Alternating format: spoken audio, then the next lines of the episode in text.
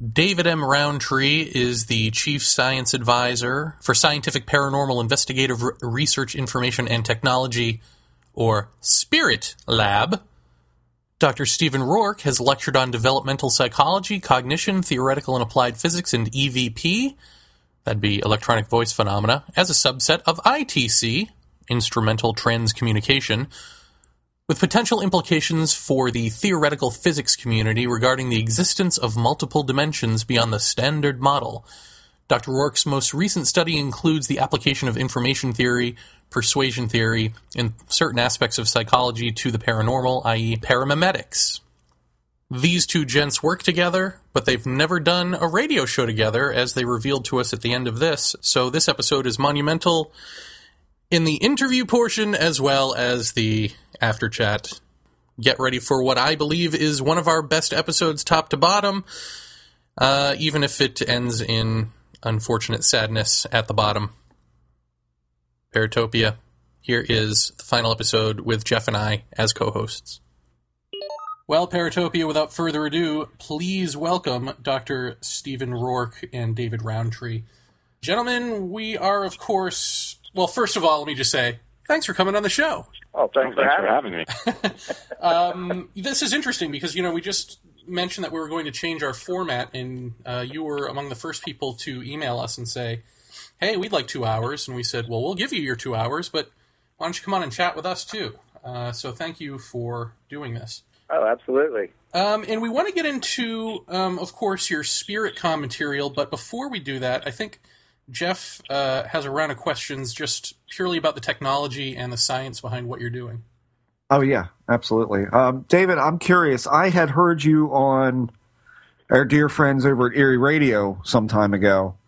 You got to talking a little bit about the technology that you are using to uh, – I mean, you're looking at everything from free air conductance to radioactive emissions and magnetic fields and electromagnetic fields surrounding – what we think is paranormal phenomena, but you're also looking at stuff like, uh, you know, injecting um, energy like it, via Tesla coils into um, an area to observe what effect that may or may not have. Right. And I am uh, I'm curious where all that is taking you, or, or what you're gleaning out of that.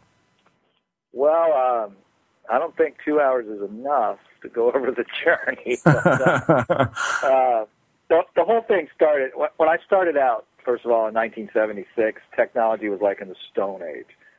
I mean, I basically lugged around a seventy-pound T I A C A forty ten S reel-to-reel, right. A couple of big, bulky government mine detectors that had been, uh, Army mine detectors that had been rewired to be passive receivers. Um, I mean, it, it, the list goes on and on. It took a small U-Haul truck, you know, to carry the equipment around. Right. Um, now, with technology the way it is, you can carry in a backpack uh, an entire laboratory, essentially. Uh, but to move ahead a little quicker, um, my whole concept was is to it, in, look at the environment around these type of activities and try to measure and record and monitor as much about the environment as absolutely possible, and do that in real time during a paranormal event in order to uh, put into perspective exactly what's going on in the world around us when these things are occurring.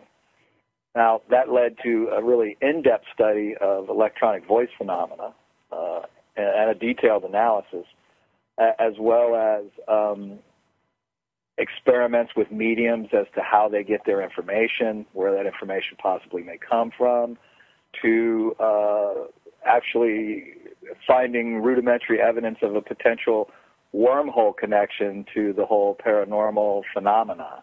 And I mean everything from cryptozoology all the way through to the garden variety ghost. So uh, a lot of it is connected in the ways that it affects the environment, but I think that connection that we're seeing is actually a reflection of what is actually uh, creating the opportunity for it to happen, not so much as the paranormal activity itself. I think probably maybe ten percent of what we're actually seeing is the actual paranormal activity, and the other ninety percent is what facilitates that behavior to manifest itself in our environment. Do you both agree on that? And if so, did you both come to the same conclusions uh, through the same work? Doctor Rorke and I see things very similarly. I mean, we perceive things in a very similar manner, and we actually uh, try to take it apart and digest it in a very similar manner. So, I, and then, uh, of course, Steve, you can talk for yourself. Oh, yeah, and I would say uh, uh, mostly in agreement, although, you know, David and I have been having a conversation for years, and it's still ongoing, so there's particular points, but I would say... Um, you know, in in the in the gross features of what you just brought up, yeah, we uh, we agree, and um, we arrived at it through, I would say, pretty much the same habit of mind. Um, and whereas David uh, has come to appreciate, you do not underplay the environmental factors that contribute to the observance or the actual occurrence of paranormal phenomenon. Um, I've come to appreciate that we shouldn't underplay or or fail to appreciate how important uh, cultural constructs and beliefs are, and uh, and how really any proposed definition of the word paranormal that fails to acknowledge the deep-seated personal belief systems, which are really inherently connected to its uh, concepts, I think has missed the point. Mm-hmm. So we come yeah, from it really, from, maybe from the same habit of mind, but uh, attempting to complement each other. Yeah. See, Stephen actually has a more in-depth concept of the mind and its reaction to this uh, phenomena, and where I have more of the actual technical experience of the field manifestation and measurement. So he deals more with the perception and perceived notions that this type of activity creates in the human psyche. And and between the two of us bouncing these things back and forth between us, we correct each other often. I mean, we alter each other's perception in our own work, I think. And and, and that aspect, we make a very good partnership. Well, and it sounds like it sounds like you guys have the uh, you've definitely got the technology end of things covered, and you have definitely have the human mind part of things covered. How far do you go back into what we've talked about on the show a lot, which is the notion of uh, marginality and anti-structure within manifestations of paranormal events, such as what that person who has the haunted house, uh, what's going on in their life at that point, um, what what the circumstances were surrounding a paranormal event, not just you know the, their perception of what they saw or didn't see. Um, but more along the lines of, uh, I don't know, more along the lines of that tr- whole trickster thing where we're talking about, um, you know, what what what what is surrounding the event as opposed to the event itself. Well, I'll, I'll take a baton on this first. Um, first of all, when you do an investigation, you have to really look up what that word means and then practice that. Um And what I mean by that is I, I was a police officer for about five or six years of my life. And uh, during that period of time, I also became a crime scene investigator and, and handled forensic evidence and actually built cases. So I take that same set of skills and apply it to my own research into the paranormal. So I, I actually have two segments of my research. Part of it is the academic research and the field research and experimentation, and the other part is the actual investigation of the environment and of the actual casework itself, and that's handled just like a criminal case. I mean, when we go into a situation, we handle everything as if it was going to court, even though it doesn't. But in a way, it will go to court, and that's the court of public opinion. So we have a rule on the investigation team that we have to come up with a preponderance of evidence to reach a conclusion that there is something paranormal going on. And we only reach that conclusion seven or eight percent of the time in all the cases that we deal with.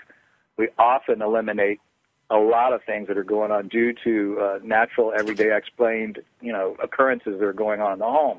Uh, high radon levels, abnormally high E M F coming off the electrical service, right. uh, you know, high levels of carbon monoxide, Uh, history of, of mental illness. Uh, you go and you do an in-depth background, and you also do an in-depth history study of both the property and the house and the region where where it's occurring.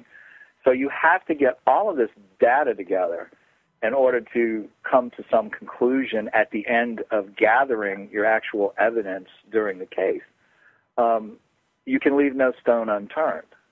Mm-hmm. And and that's not being done.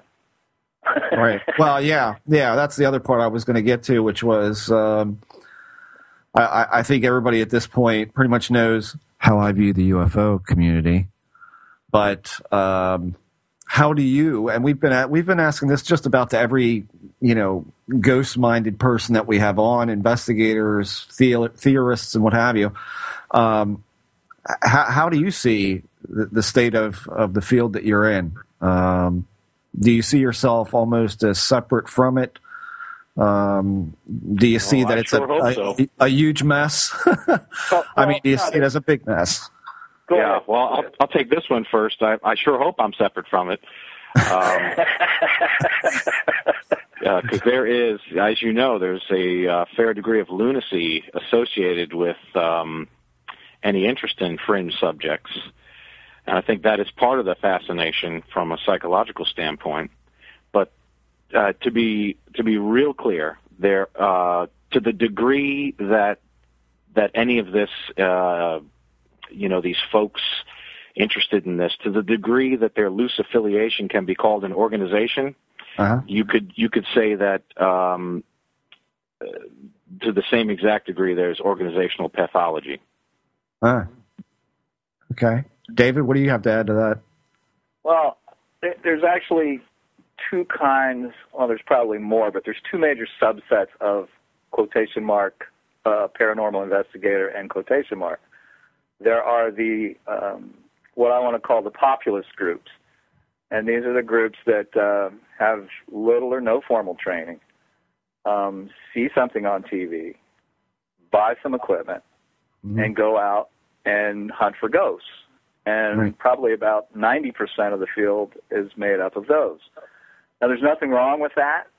And I, I think that it's wonderful that people are getting involved, and hopefully they'll actually discover something that can be, you know, added to the field, and, and I don't want to, you know, talk down about them or anything else. Um, but that's one level. If they, you know, th- there's a lot of mistakes that are made at that level for various reasons. Um, then there's an intermediate level, and those are people who have uh, some formal training. They have some background, but they tend to not remain objective in their investigative techniques.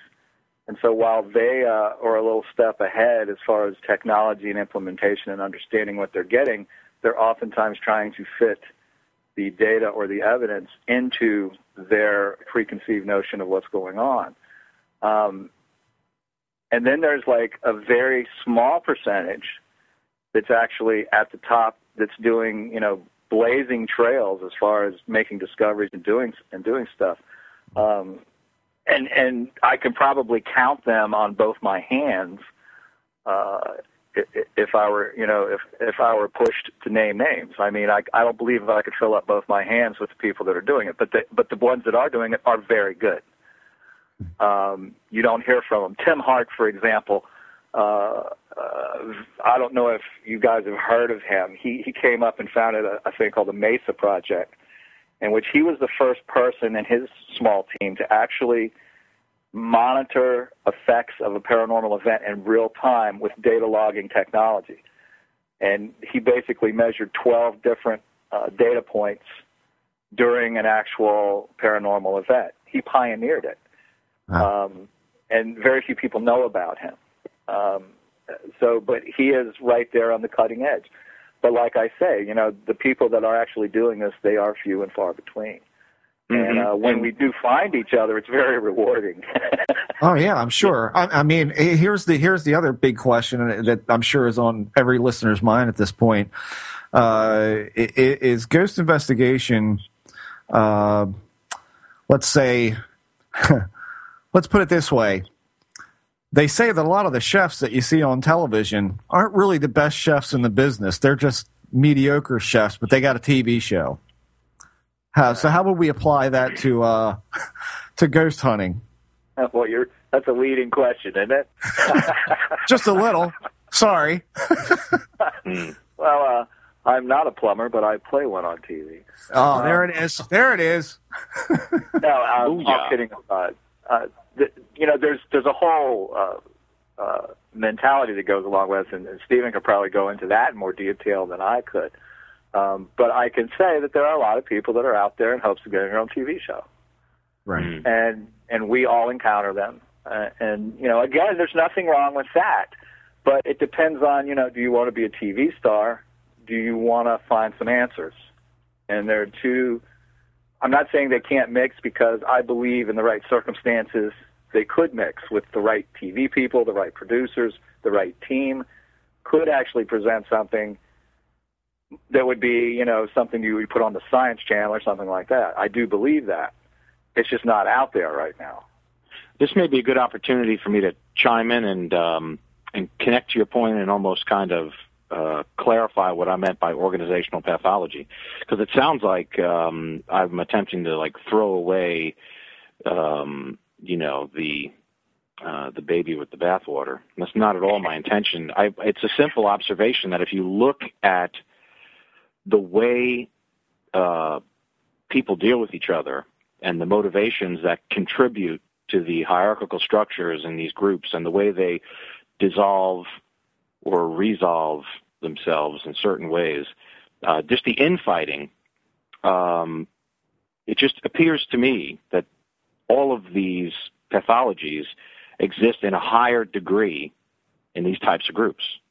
And uh, this is not an outrageous statement. If you ask anyone who's been in these groups, uh, they can tell you, like, wow, yeah, I mean, it's just it's crazy stuff. There's always this uh, power struggle and the infighting and the drama. And the, uh, so I, I don't think state that um, organizationally, you know, that there are, there are a lot of issues. Um, and I think that's a bottom-up kind of thing. I think it's very inductive. I think it speaks to um, some of the individual psychological schema contributes ultimately to, you know, the organizational pathologies. And this is not a statement to just say I'm sitting people on a couch and calling them crazy.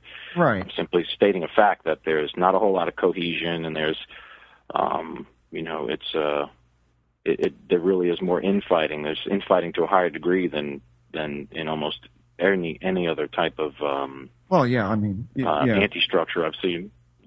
Yeah, pre- pre- preaching to the choir here. I mean, uh, yeah. yeah. Uh, I mean, for, for us, uh, you know, we, we had George Hansen on the show some time ago, actually twice, and he views all of the infighting, the lack of cohesion of all of these groups, and the fact that no, none of them last very long. Uh, he attributes that to being part of how this phenomena works. Uh, that this is not necessarily, I mean, if if you were to say to him, there's a psychological dynamic within a group that just causes this to happen, uh, his answer to that would be, well, I think that's ridiculous to call that purely a psychological, uh, that's reducing everything to the psychological. And there's certainly that component, but that the overall picture is one of an anti-structural relationship that we have to the paranormal. In other words, it's a toxic relationship. Uh, and so none of these groups last very long, uh, simply because it's the dynamic of how this works. I mean, would oh, yeah. you agree or disagree with that? Well, let me, uh, yeah. let me give you an example, too, uh, from personal experience. Since nineteen seventy-six, I have probably led thirty-five or forty different groups of people. Mm-hmm. And those groups of people have rotated in and out, and some of them I have never heard from again, and some of them I hope to never hear from again. Um, um, but here's the, here's the problem.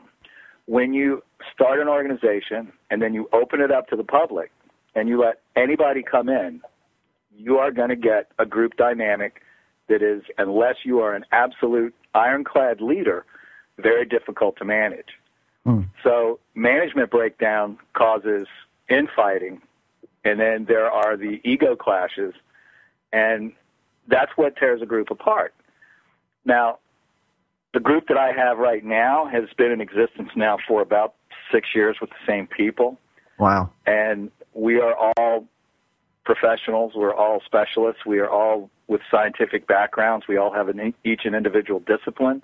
And we're all interested in the paranormal for different reasons based on our own uh, concepts with our own personal disciplines. So we come at it like a team of scientists, and that's exactly how we, we reach it. And we are very successful, and we're very cohesive, because while we have two leaders, we have a co-leader, I have a co-director that works with me in the investigative end, and uh, we are all considered equals within the group. We do not add a new person without an open vote of, of the people involved. And then we usually have a person who comes in new, goes on several outings with us in investigations before they're allowed to join the group or become a permanent member, because everybody has to be in agreement that it will be a cohesive match, because team dynamics are, are is the most imperative, important part of any organization and any endeavor that you're going to do. Right. And and that's lacking in a lot of these groups because they let anybody join. Well, and then the other question for you is, is how do, I mean, obviously, I mean, you've got a good team now, but like you just said, it's taken you forty some odd groups to get to this point.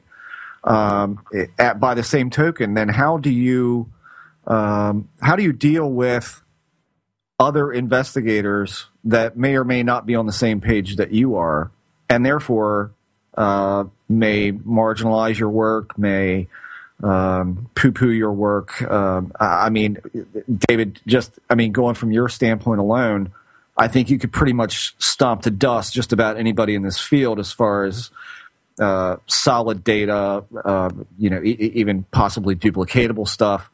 Um, but there's a whole nother matter of then presenting that to the public in a cohesive right. way, and then dealing with the feedback and or slash fallout from the public. So how have you been able to do that for all of these years and maintain um, how do you how do you continue to give a shit? um, well, first of all, I, I, that's not what keeps me going. I could care less what other people think. Mm-hmm. If I was concerned about what other people think, I would have gotten out of this field thirty years ago. Um, but uh, I have never given a public presentation that I didn't capture everybody in that audience, and they were on my side when they walked out the door. Right. However, the biggest problem comes from the internet, from people who glance over something that you publish. And this is one thing about me. I put everything I do online. I tell you exactly how to duplicate the experiment, exactly what equipment was used, exactly what I found. I hide nothing. The only thing that I don't put out there are photographs, because people will attack you, rip them apart. Mm-hmm. I don't put out, I put out very few audio recordings for the same reasons, because there are trolls out there who sit in their mama's basement in their, in their jockey shorts with nothing better to do and no life, and they do their best to live vicariously through the internet because they feel very brave when they're hiding behind a screen. Now they have uh, podcasts. oh, there, and there it is. there yes. you go. But uh, but the thing is, is, I've been attacked numerous times. Stephen's been mm-hmm. attacked numerous times. I consider the source. Yeah. You know, if they are attacking me, it's because they do not understand what I'm talking about. And that's fine. I mean, I go out of my way to try to reason with people. And believe it or not, I get probably one hundred emails a day from people saying, hey, you're doing great work, I really love what you're doing, or I get phone calls from people talking to me about it, they're trying to duplicate something. I help people out. I get emails from people all over the country who are having problems, don't have anyone near them, and they ask me for advice, and I try to help those people. But uh, one of those people that you help and that says thank you outshadows a thousand of the people who fight against you.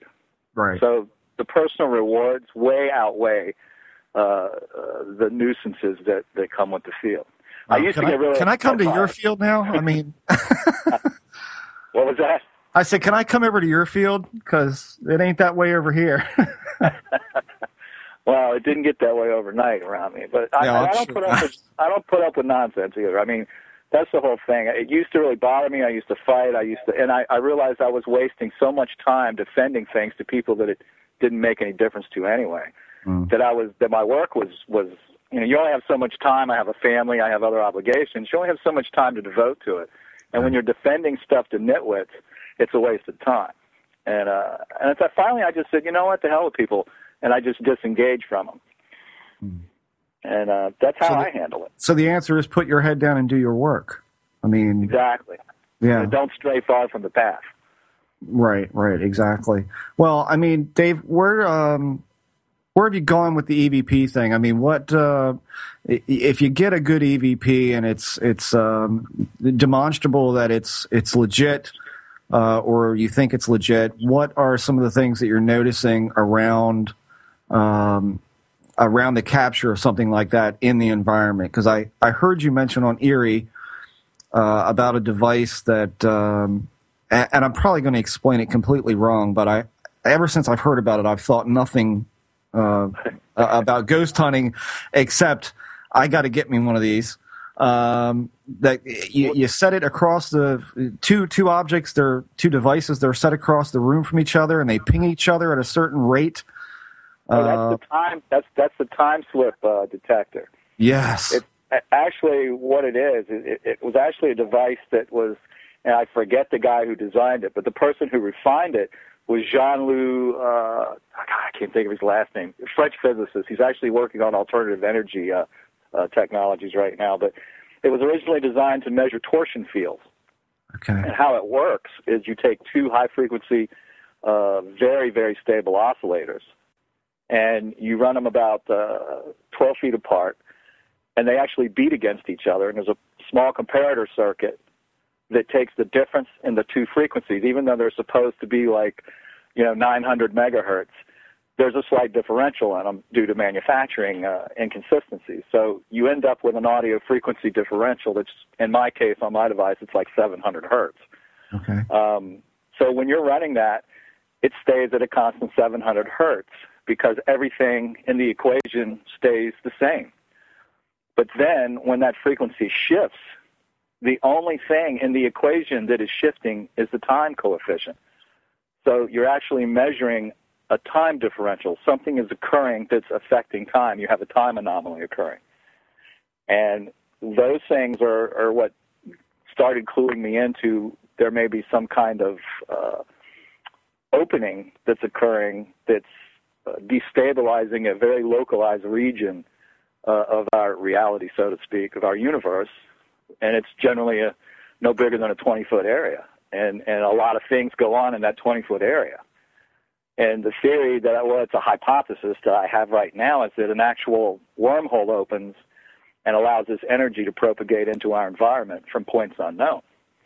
Okay. But that was one of the devices that is run when we're doing an investigation, along with a lot of other devices. Now, a lot of the other devices I've put together um, and not really designed, but have, it's like an apparatus where you take off-the-shelf components and you combine them to measure certain aspects. But uh, we try to measure E M F. We try to, I, I just made a direction finder that allows me to triangulate the actual point of entry into a room where the, the E V P is coming in at, oh. uh, so that we can go to that specific point and start making measurements to see what's really going on, and and that sort of thing. So, yeah, I mean, the uh, I can actually, I think the schematic is actually on my website. Um, I forget what paper I put it in, but it is actually on there. Um, and there's a lot of stuff on the website that, you know, will give you step-by-step, you know, instructions to do it. Yeah. But this I, is a nice, this is a nice I, segue, actually, into Stephen's work with I T C, because E V P and I T C are very tightly related.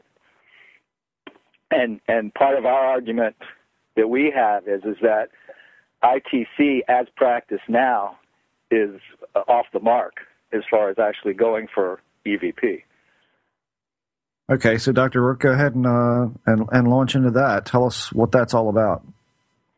Uh, well, David and I often discuss E V P as a subset of I T C only because of the, um, you know, the historic kind of order of discovery.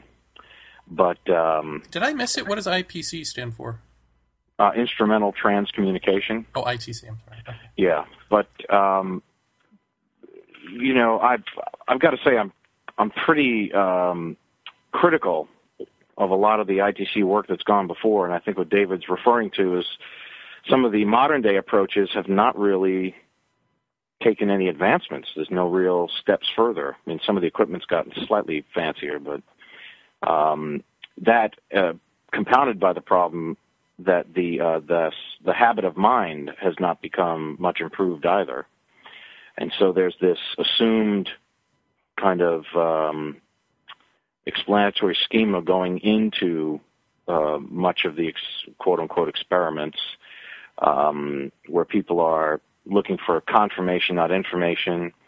Um, so I, I kind of would rather call I T C the kind of like a cult of techno-mediumship, unless it's done properly. And again, I think as you've heard from David, you can, you know, if we had a magic wand and could take, imagine if you could sap crazy from the entire field, um, you'd probably have, you know, twelve people standing in the room. Uh, do not so, tease me, sir. No, yeah. But uh, so th the point is that um, our take on I T C is that it ought to be done a whole lot differently, that there are best evidence standards regarding technology, approach, data collection, and analysis that ought to be done. And, um, you know, without, you know, starting to sound like a lecture, I think people understand what we mean when we say that, that there are certain, um, there are certain processes that ought to go on, um, you know, regarding people wanting to know what actually happened. There's a process you go through. Mm-hmm. And this stuff is really, you know, the subject matter is, it's outside the mainstream paradigm enough. Um, And so David and I have had plenty of discussions about how, well, how, how are we going to pull the people, uh, the resources needed, the brain trust, how are we going to attract those folks to solve some of these problems? I mean, he and I are pretty, you know, good on the chalkboard with equations, but there are people we would need um, to do uh, higher order math. And how do you attract them if, if everything is done in a non-scientific way, with a lack of a critical mind, uh, with this whole kind of vibe of crazy going on? You're never going to attract those people. So that's our main appeal. Uh, and as far as the connection between I T C and E V P goes, we've decided that E V P holds out the greatest promise, as a subset of I T C, holds out the greatest promise for um, meaningful data. And one, because it is Uh, it's extremely easy, and compared to the video slash audio data that I T C can produce, it's a whole lot easier to uh, analyze and collect.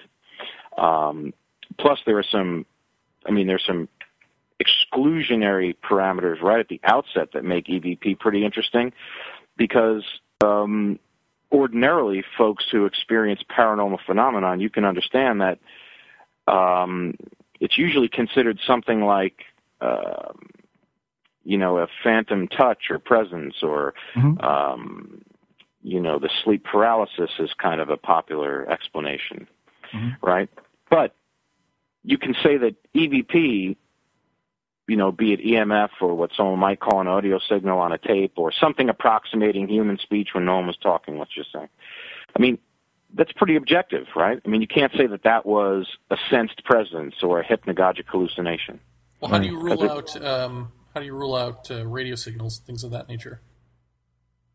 Oh well, I mean, that would be David's druthers, so I'm gonna I'm gonna turn it over to him. Yeah, because every, everything with a battery and a wire, right, is an antenna. So I mean, how do we, mm-hmm. you know, how do we how do we deal with that? I mean, David, I'll t I'll tell you that uh, the two recorders that I've used for doing E V P are Uh, a Zoom H four and an H two.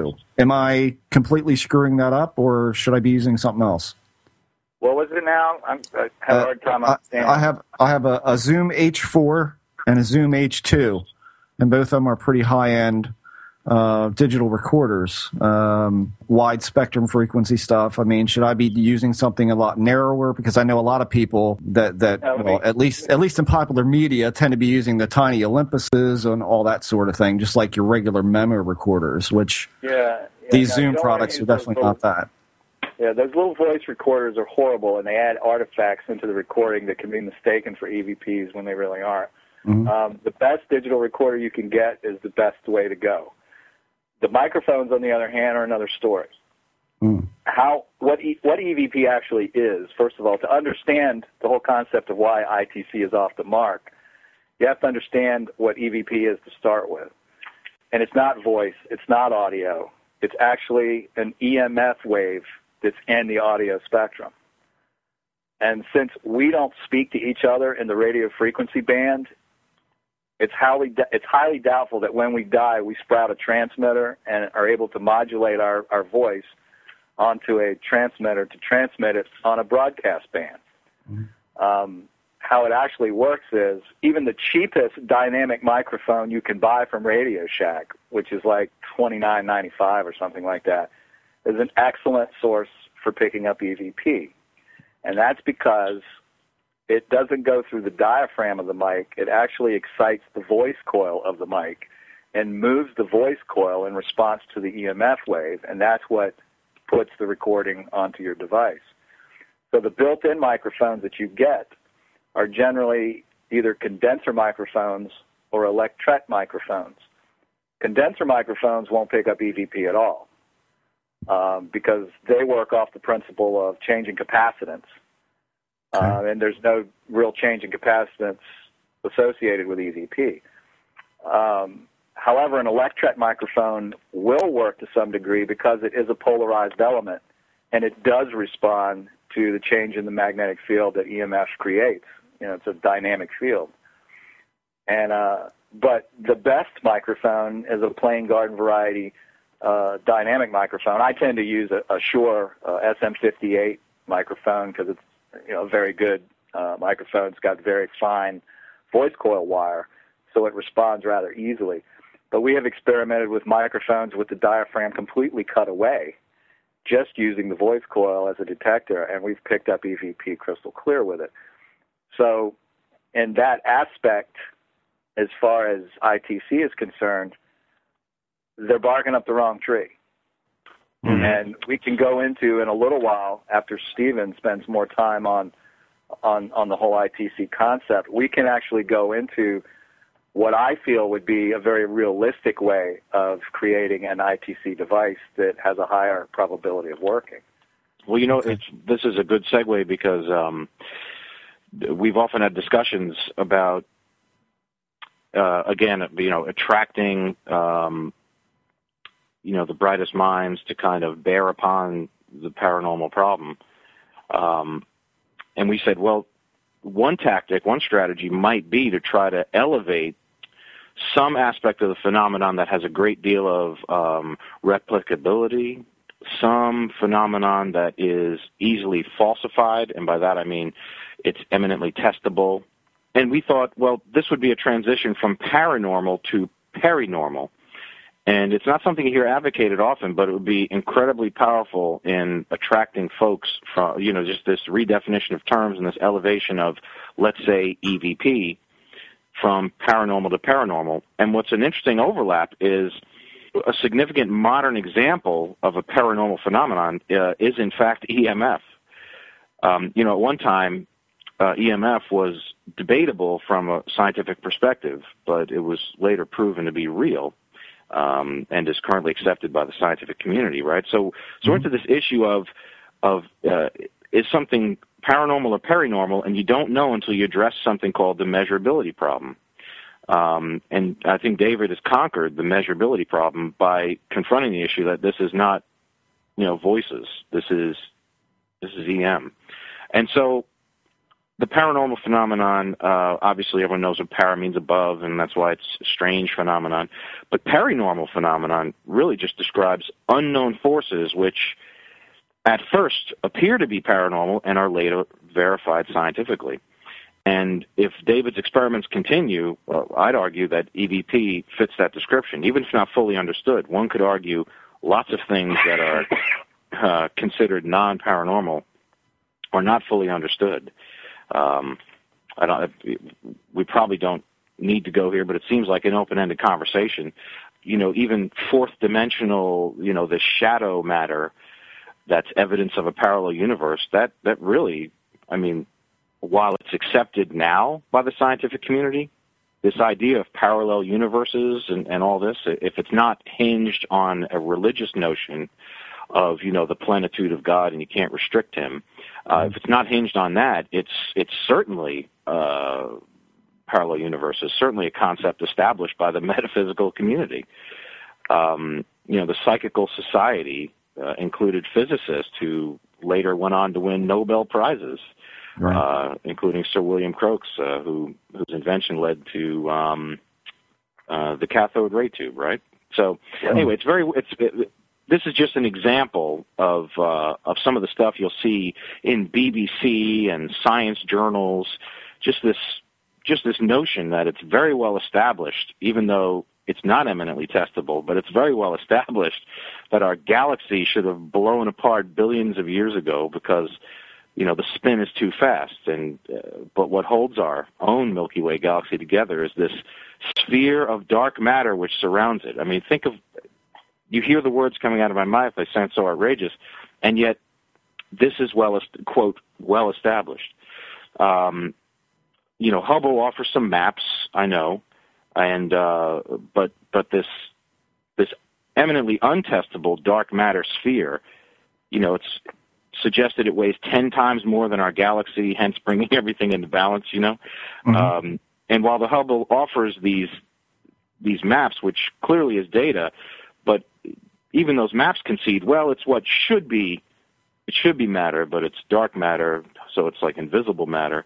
Anyway, it's it's suggested that this dark matter is really the matter in another uh, parallel universe. I mean, this is one suggestion by eminent physicists. Mm. So if dark matter is an invisible matter that pervades the universe, which has um, gravity slash mass, then one could say that this shadow matter, being matter from a parallel universe, having gravity freely going between universes and dimensions, as, you know, gravity is the warping of space, and it has real mass in another universe that is exhibited as measured gravity in our universe. And this stuff, it sounds so, I mean, it's convoluted, but this is considered, and I quote, well established. So the notion that David measures these voice phenomenon as E M F, to say that we can't elevate that to perinormal phenomenon and advance the field by attracting legitimate mathematicians and mm-hmm. physicists is absurd. Of course it can be done, but what you got to do is get a proper scientific habit of mind. You've got to speak the language of the folks you want to attract, and you've got to take the damn crazy out of the phenomenon you're studying. And that and that addresses the, again, not just the the individual kind of schema, but also the organizational pathology we discussed earlier. Well, well, do you see a crossover? I mean, we've talked a lot about the, the crossover of, of stuff like the U F O phenomena and, and the ghost phenomena. And, you know, I've remarked oh, that, uh, that I, I, you know, n- never oh, the yeah, two I shall mean, meet. You know, it seems to be kind of like the, the rallying cry between the paranormal fields is we don't talk to each other, which I think is complete bullshit, but it's the truth. I mean, they don't. And um, yeah, it's, it's that's one of the things we try to do. Yeah, I was just, I kind of, we were discussing, as you know, David and I just started a podcast called, like you said, everyone's got a podcast. We just started a podcast called The Devil's Advocate, and that's why we were pitching you for time on your show. Uh, but we were kind of tossing show ideas around, and I said, you know what'd be interesting is to, um, is to discuss this, uh, you know, paranormal experiencer slash alien abductee contactee connection, just this, and and um, I'm not, I'm not making um, uh, a general statement to say that this is inclusive of all experiencers, contactees, or folks who believe they've, you know, glimpsed the ineffable. But this Sorry. is to say that, just in broad terms, so that we can have a discussion, there is this element of self-aggrandizement and egoism um, that is central to most of the experiencers in both camps. Um, if you consider, um, look at someone like, um, do you know who, let's say someone like uh, Mark Nesbitt or Chris Moon is? You know these folks. Um, cricket, cricket. yeah, yeah. Uh, not, not on our well, radar. Um, Sorry about that. Well, as I see, they didn't generate a lot of excitement. The, the E V P, I T C community would know who they are. Um, but there are, so I, I only bring those names up because we kind of have the Billy Myers of our own field.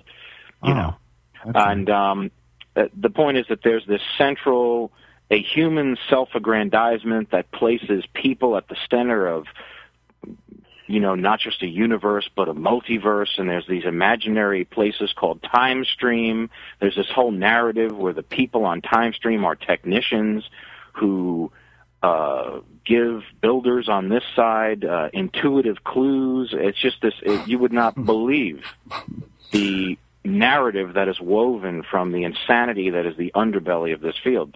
But there is this typical um, instrumental transcommunication account has a self-aggrandizing theme, like they communicated with me through the radio and they have a message for me. Mm. Now, take the word radio out and it sounds really familiar, guys. Right. Yeah, absolutely. Yeah. yeah. Absolutely. Let me ask you, like, maybe that's a good um, good place to go into the Spiricom stuff, but um, before we segue there, here's a sort of a question out of left field. We get a lot of, um, well, I shouldn't say a lot. We have a few people who ask us, you know, why don't you deal with the occult and magic and things like that on the show? And I just, I have an aversion to it. Um, but have you ever done an experiment where you go to a place that has no signs of being haunted or E V P or anything like that, and had someone who claims to be a magician work their magic and conjure up a high strangeness? Mm. Talk to David. Uh, yeah, I don't really do any of the in-field stuff, so that'd be David. I, I, I'm not going to go into this in great detail, but uh, in my uh, past life, I actually was a practicing shaman, um, and I practiced what was called wolf medicine, um, and, and before that it was coyote medicine, but uh, it's a Native American type of uh, religion, and uh, it, it has religious overtones in it, but it, it also deals with metaphysical, um, and I'm sure everyone's familiar with the term shaman, but um, in the nineteen eighties I was still doing scientific research as well as involved in the metaphysical aspects of the paranormal. Um, for various different reasons, and a lot of people would come to me for help with issues that they had of a quasi-spiritual nature. Um, and in doing that, I actually met someone whose first words out of his mouth when he met me, and the woman who asked us for help was living on this guy's property, in one of the houses on his property. He walks up to me and he says, "Can you conjure demons?" "I can." And he was dead serious. Mm. And I'll go a step further. When I went into his home, because he was giving me a tour of his house and pointing out all the uh, uh, activity in his house, and there was quite a bit, his den was nothing but bookshelves on all four walls. On those bookshelves were leather-bound volumes, scrolls, some clay tablets. Uh, the, the leather books that I actually picked off and looked through were worth hundreds of thousands of dollars as collector's items because they were grimoires from the Dark Ages. Wow. And they were handwritten in Latin um, with diagrams and all sorts of stuff. So this man, and he was a redneck, I mean, typical, needed a ladder to get into his pickup truck, but his grandfather had been one of the founding people of Levy County in uh, Florida. And he's not mentioned in the history books. And the reason is, is because he was involved in the dark arts, and they wrote him out of the history. Jeez. But needless to say, I encountered something that, um, for lack of a better term, I'll call it extreme negativity. Hmm. Um, well, is this something that you avoid... could reproduce in, you know, in a lab setting or, or something along those, those lines? No, no. I wouldn't even know where to begin. I mean, there were there were there was phenomena involved, including levitation of an individual, uh, possession, where literally the body contorted in such a way as that I don't believe it's physically impossible what they did. Uh, I watched a jealousy window open with the crank not turning, and when it was over, I reached and grabbed the crank and turned it, and it was connected and actually closed the window back. I mean, these are things that defied the laws of physics. You saw the levitation? Saw the levitation. Hmm. And how far off the ground? I mean, are, are you, like, it wasn't, it couldn't have been a David Blaine street magic trick or something? No, this was in this guy's house, and it was his girlfriend. She became possessed, and she literally lifted a foot off the ground. And, I mean, no wires, no nothing. I mean, we were all right there and within an arm's reach of it. And it was, it's, I'll tell you what it does, it disorients you when you witness something like that. Yeah. And, uh... The, to make a long story short, we ended up dealing with this, and it took about three months with a lot of people working together to get rid of the stuff that was there. And from that day forward, I never got involved with the metaphysical aspect of it again. Now, did that guy ask you to help him? I don't. When he no, was no, like, no. I can do no. magic, and then, oh, no, help. He, he, he did not want us there. Huh. He see, he was renting a house to this woman who had a two-year-old child who was in the attic talking to Beelzebub, is what he was calling it. yeah, you know, so we walked into this, and, and I was remaining, trying to remain completely objective, but it broke down. And, well, yeah, when somebody floats around off the floor in front of you, that tends to do that. You know? And, and this story could be verified by my partner at the time who was working with me on this, Robert Lunt, who currently lives near Virginia City, Nevada, and we are entertaining writing a book about the whole story. Um, but it's a very difficult book to write because I have literally blocked out huge segments of my life during that time period, and it's only it only comes back when he and I talk about it on the telephone. Bits and pieces of it start to come back to me.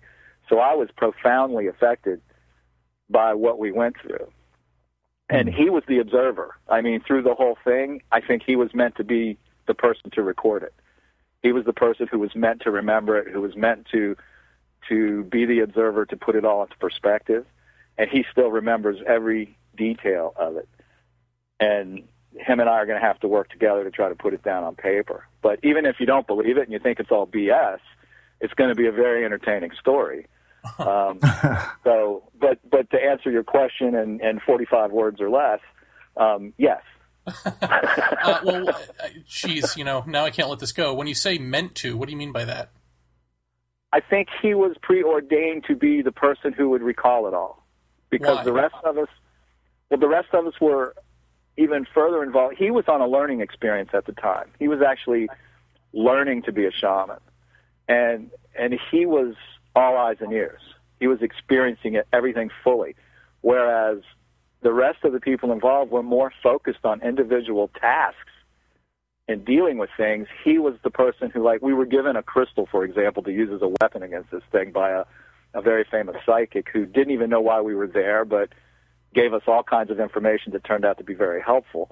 And, and he went and cleansed it in the middle of a spring and a river, dove down with snorkels to the mouth of the spring, which was twenty feet underwater, to cleanse this crystal. I mean, he did. He was the mechanic. He was doing all the support work around it.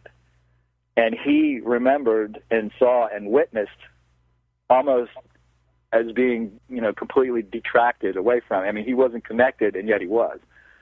So he remembers everything, but he's the only person of everyone involved that remembers everything about what happened. And I find that kind of fascinating from a, uh, a psychological point of view. Thanks for giving us nightmares. Uh, let's yeah, move on I, to Spiricom. Actually, I have a question before you move on. Uh, uh, David, when you were embroiled in this thing, I, I take it you, you certainly weren't living in this location, correct? I mean, you weren't no. living at the house. No. Okay, so it stands to reason that while this is going on and while you're investigating this and you're seeing and experiencing a lot of weird stuff, that would tend to occupy your every thought, would it not? It was, um, I'll tell you, it was a weird time for me for a lot of reasons. Um, my father had just died mm-hmm. prior to it in Virginia, out, out of the blue.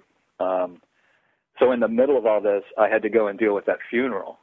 Uh-huh. And so the whole time frame was a really messed up time frame for me, to the point where I could not grieve for my father, because of the preoccupation I had with what was going on with this. And it wasn't until almost a year later that I actually grieved for my father's loss. Wow.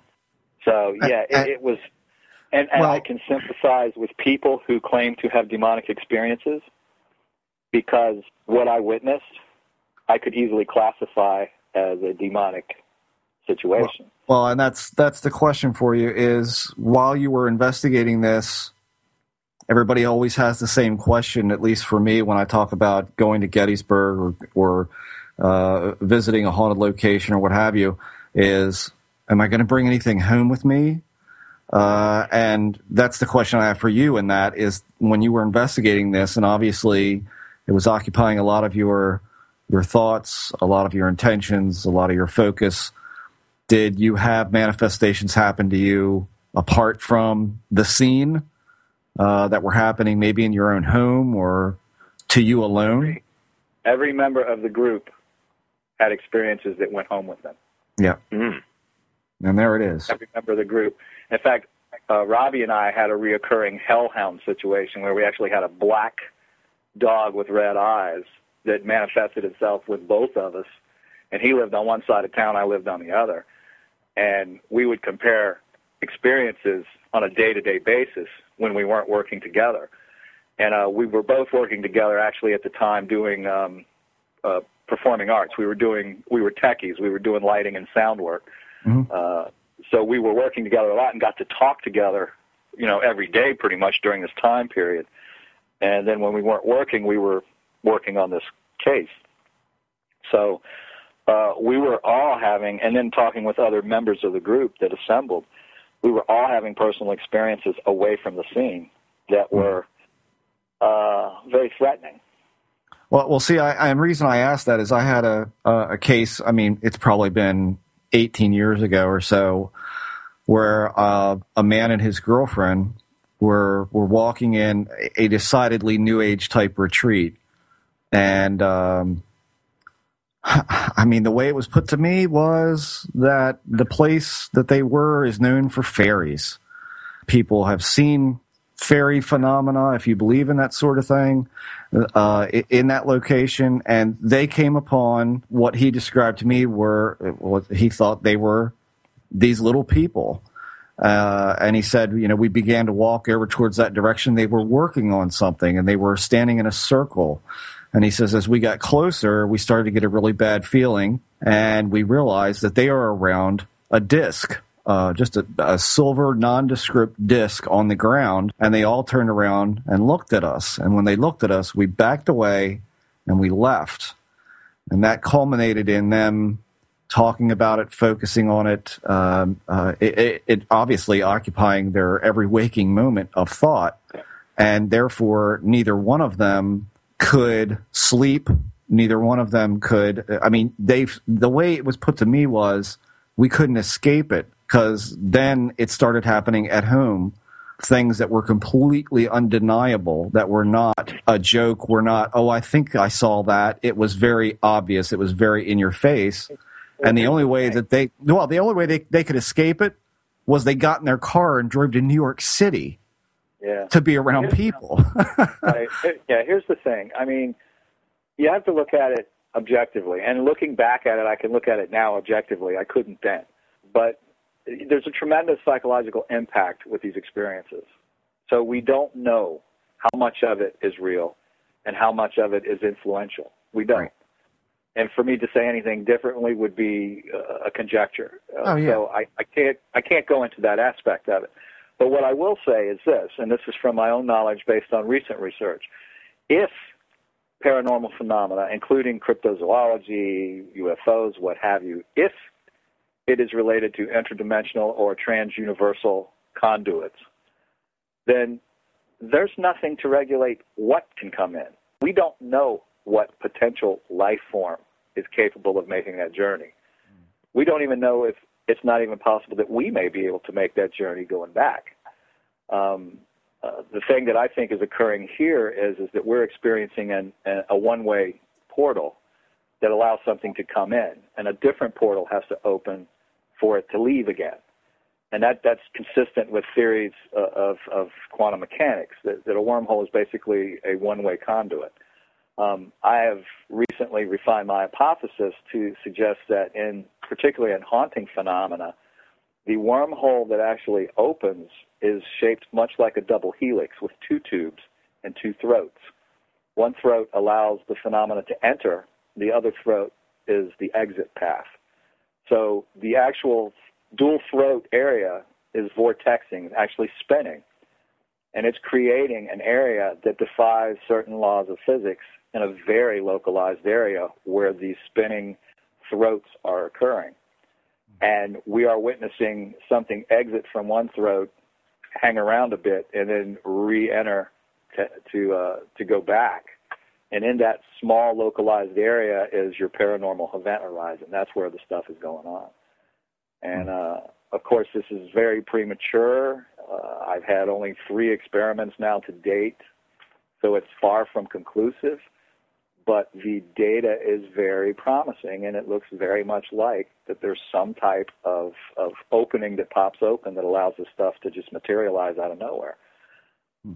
And and what what kind of put it together for me is uh, many years ago I studied near-death experiences and out-of-body experiences. And the common theme is is when they leave their body, they travel down this dark tunnel to a light at the other end. And that's mm-hmm. the perfect definition of a wormhole. Mm. So wow. if we die, and, and, and of course, according to Maxwell's uh, laws of energy conservation, our energy that's in us, the, the impulses in our nerve endings, the, the brain waves that are electrically produced, that energy it isn't created and it, and it isn't destroyed. It continues on forever. So do we become beings of pure energy? And if so, we become a ball of electromagnetic fields that can essentially radiate out and, and transverse these, these wormholes as pure energy. So it's not a far leap. And, and much like Stephen was talking about earlier, this is based on sound theories and quantum mechanics. And the thing that's so huge about our research in the paranormal field is, is we may very well make a huge discovery in the field of quantum mechanics by discovering macro manifestations of Q M that formerly have been theorized as being only experienced at a micro level. And if we can prove, for example, the existence of a wormhole, that will be huge for the scientific community. And in that aspect, I believe we will get scientific support in our research. yeah. And that, that may be an issue of scalability, but there's also there's also the issue of um, uh, bringing the notion of quantum consciousness into this. Exactly. You know, the exactly. idea that uh, this may complement, you know, the the wormhole hypothesis very well, because under quantum consciousness, the mind itself exists in a holographic universe and is akin to like a neural network. And yes. therefore, then, the thinking would be that the mind in a quantum universe could conceivably exist in multiple universes, meaning in one universe, you know, you could be um, dead, another you'd be alive, or in some sense, your your dead loved ones in another universe are still alive. Um, this further compounding notion that um, um, in the quantum, there's one interpretation where all things aren't only possible but have occurred. Um, so there's all this uh, really coming into the debate, and I think the thing that we need to address first is what is thought. I mean, if this is really what we're talking about in quantum consciousness, so the question is really, is thought a stable structure? And um, the God helmet and plenty of experiments have, have brought this thought along, but, you know, even if you determine that thought is a stable structure, now you, now you have to say, well, is it a stable structure that exists in a higher dimensional space-time fabric? So there's, there's all these questions um, that I think is really important, because um, an interesting aspect of, of higher dimensional reality could be that a being residing in it would be able to predict events and then have an influence upon our four-dimensional world, um, you know, three of time, one of, uh, three of space, one of time, because they would, so, so to speak, have a better view. Well, I, but, I, I, there was something I wanted to ask uh, Mark Nesbitt when we had him on the other week that I just neglected, and and I think it fits in here, which um, is, have either of you run across a case uh, where people start, well, say you've got a ghost of some sort that claims to be a little boy or a little girl or something, and, and if you don't play along with the character of that's a little boy, a little girl, can that thing get explosively angry? Are you, could you blow its cover, so to speak, by taunting it in some way, um, that it becomes this horrific other event? Well, um, I don't taunt, first of all, because I, I'm not willing to say it's a ghost in the first place. I have absolutely no empirical data to prove that. Well, I think this would get to whether or not, you know, whatever is coming through a wormhole or, or speaking to us right. is Can authentically it? itself, you know? Right. Can you influence it? Yes. Um, and perhaps by taunting, running a six hundred thousand volt Tesla coil, um, I don't know if I'm angrifying it or feeding it, but in, the intensity definitely picks up. and I don't know if it's because I'm punching the hole through or uh, propagating it so that it conducts better or how it's working at this point. All I know is, is that if we go into a place that's reportedly active and we have nothing going on, I was in a theater, for example, and nothing was going on. I roll out the Tesla coil, put it on a table on, on the stage, step back about seven, seventy feet or so back into the crowd, and I fire that sucker up. And it starts lightning on the stage, and then things start happening. Now, uh, is that taunting it? I don't know, but it's certainly stimulating it. Um, I think that there is an interaction factor. I think the observer effect is definitely in play. Uh, in fact, when we do an investigation, we actually have a camera. When we're running different uh, data sets and different uh, apparatuses, the operator is being videotaped as well as the environment, mm-hmm. um, because we believe that the operator is just as much a vital element of the environment as the actual manifestation is. Absolutely. Because we want to make sure that the operator is not the cause, creation, feeding, or facilitator of what we are actually measuring. And that's a big, huge leap to infinity there, but that's what led us into the whole experiments that we're doing now with the mediums, studying mediums and how they work, is that they are observers who are interacting with this phenomena. And, mm-hmm. uh, to me, that's a very fascinating thing, because that also proves a very important aspect within quantum mechanics, uh, dealing with the wave-particle duality aspect, whereas it's not a wave or a particle until you actually observe it. Mm-hmm. And I believe there's a certain amount of truth to that, that everything remains as probabilities until it's actually pinpointed. Mm-hmm. And once yeah, and un under that model, by the way, but under that model of the collapsing of the wave function brings about the observable event, you know, Michio Kaku himself might toy with the idea of um, there being some, if not a thought form, some alternative place where uh, Elvis is still alive or fairy folk still exist, since all possibilities exist sure. simultaneously, and it's only the collapsing of the wave function which brings them into view. Think, think of it like this, gentlemen. Think of an old-fashioned clothesline where you've got like six clotheslines running parallel with each other, and you've got your laundry out there. You've got a bunch of bed sheets hanging on this clothesline, and they're all on different lines, and they're all next to each other, and they're hanging there. And under normal conditions, they all hang there perfectly straight, and they never interact with each other. But if a, if a breeze blows through, suddenly they flap a bit here and there, and they touch each other in different places. Right. And where they touch, the length from one sheet will go to the other and vice versa, and there's a matter transference. And this is exactly the layers of the universe that we're dealing with. There are multiple universes all next to each other. And, in fact, some of them could even occupy the exact same space but just have a resonance of a different frequency than our own. And there could be people walking around us all the time, and we would never perceive them because we are vibrating at a much different rate than they are, much like Uh, many waveforms can travel on an, uh, a radio frequency carrier and never interfere with each other and never even know they're there. Uh, stereo F M transmission, for example. So the, the concept is fundamentally sound, that these things can all inhabit the same spatial realm without interfering with each other until certain conditions, special conditions occur that create that interference. Well, well D- David, when, when those conditions occur, and you get, let's just talk about E V P alone, uh, or, or let's roll I T C into it as well. I mean, when you're talking about these events happening, what do you what do you think we're hearing? Because I've heard uh, E V P, if they're to be believed, I've heard E V P that say, you know, somebody says, "Are you here?" and they hear nothing, and yet when they play it back, they say, you know, you hear somebody say, "Well, of course I'm here. Where are you?" Uh, to to garbled messages, to babbling, which right. we've actually gotten on this show before.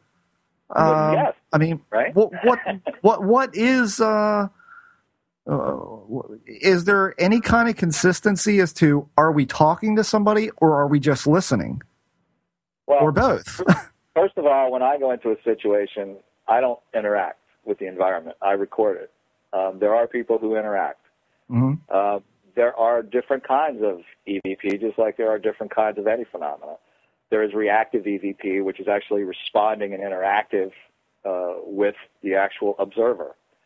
Um, there is what we call residual E V P, which is actually, it's like you, you've stepped into a moment in time where you're not fully immersed in eighteen sixty-four, but suddenly you're hearing the sound of the battle, or you may see some soldiers run by going to that battle.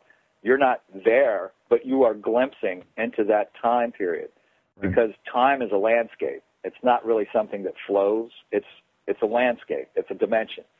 So how you move in time is by changing your location on that, that landscape.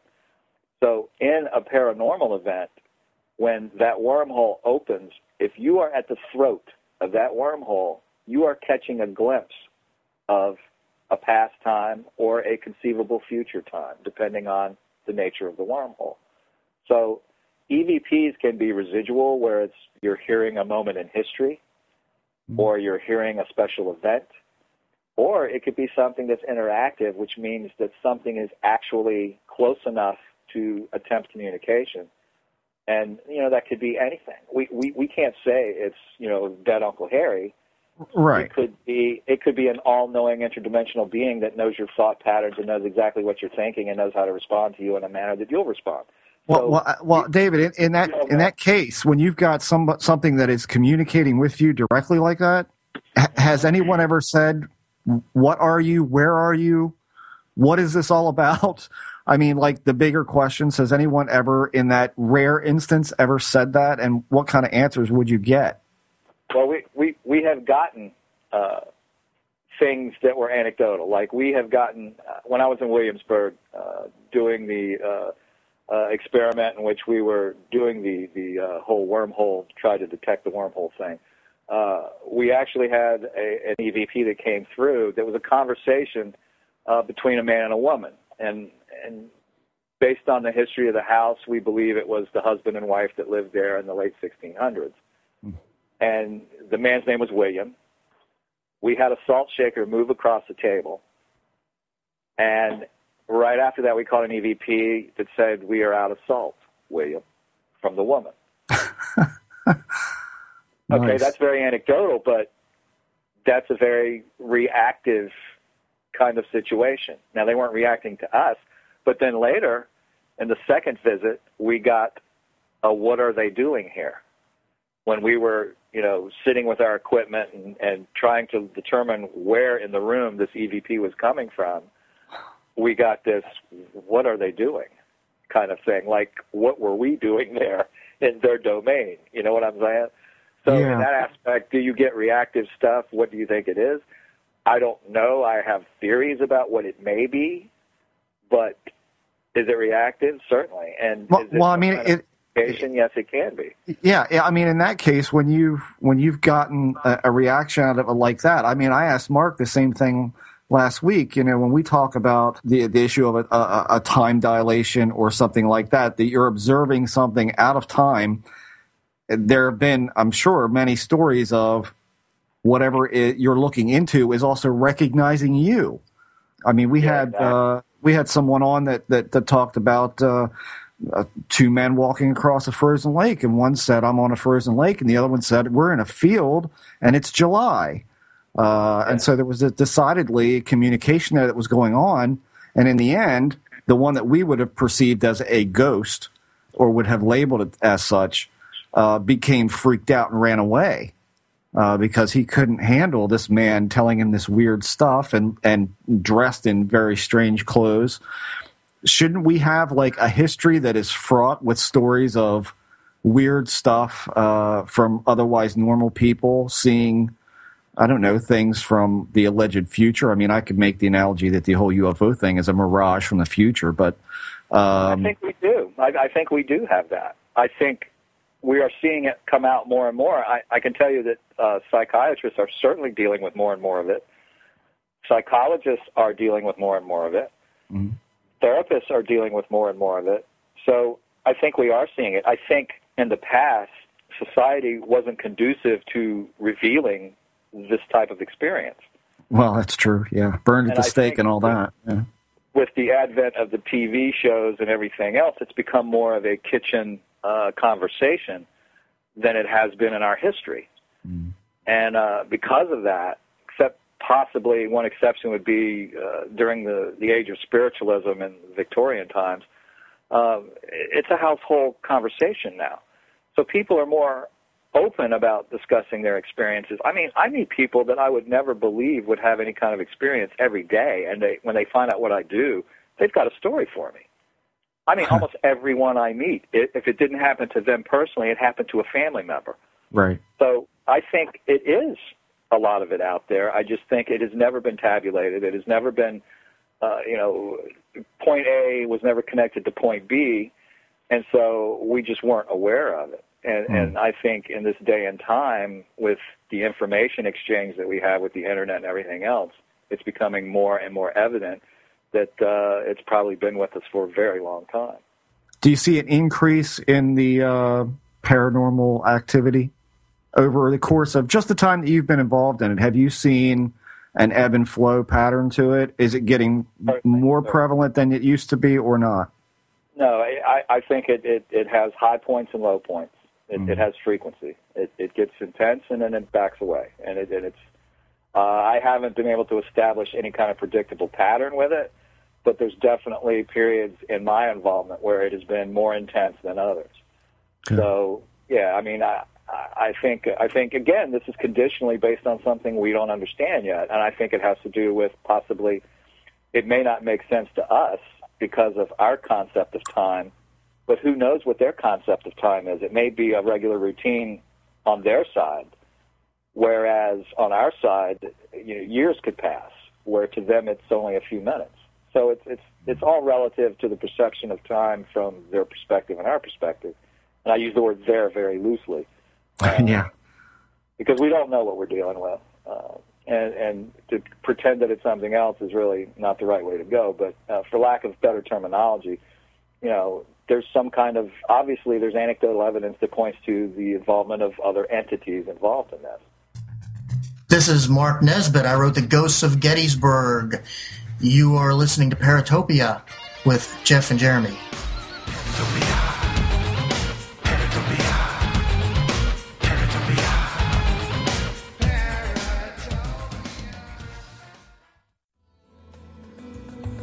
If you record audio for any purpose, chances are you want it to be heard. You want to attract the largest audience possible who can hear your message. That's where we come in. We're cyber ears dot com, a revolutionary internet service that will host your audio files and help you promote and track its popularity. Considering hosting a podcast to the world? We have all the automated tools to make the process as simple and easy as it can be. No technical mumbo-jumbo to work out. cyber ears dot com does all the work for you. You record it, we take care of the rest. So don't delay. Go to cyber ears dot com today and register for a free trial account. Upload your audio files and get heard. With cyber ears dot com, it's your audio, on your terms. Stephen still has to talk about I T C. Yeah, let's, yeah, let's I mean, get into that. Yeah, I want to hear about Spiricom and, and all that fun. So, which would you like to tackle first, I T C, or, or is that the same? Is it? Does it? You know, it's, it's kind of one and the same, because the uh, the birth of I T C, um, really the anchor point for uh, a discussion of Spiricom and and really modern day techno mediumship, um, things like this Frank's Box and all of this business. Mm-hmm. So I think it's quite important to, to anchor it in a discussion of the historic, which um, I would dare say, I know this from the multiple emails I get uh, from people, you know, just attacking and all of this, that um, folks don't really understand the history of E V P and what it's truly anchored in, and the misperceptions that have kind of fed on themselves, and the degree to which all of this, you know, plays. So, and I, I think a, a good sound discussion of Spiricom is probably uh, not just a cautionary tale, not just a warning against what could become a modern Victoria era, Victorian era of uh, paranormal popularity, without it being undergirded by any newer approaches. So rather rather than make the same mistakes, if we can look at something like where this all began and a case in point like Spiricom, I think we can learn from that. So I'll start by saying from the mid nineteen sixties to the early nineteen eighties, research on the development of a technological means of communication with the dead was conducted by MetaScience Foundation, Incorporated. George W Meek was the president of uh, MetaScience Foundation, and William J. O'Neill, a self-described psychic electronics engineer, um, supposedly developed a device that facilitated two-way conversation with the dead. They called it Spiricom, for spirit communication. Um, the Spiricom project was uh, officially defined as, and I quote, an electromagnetic etheric systems approach to communications with other levels of human consciousness.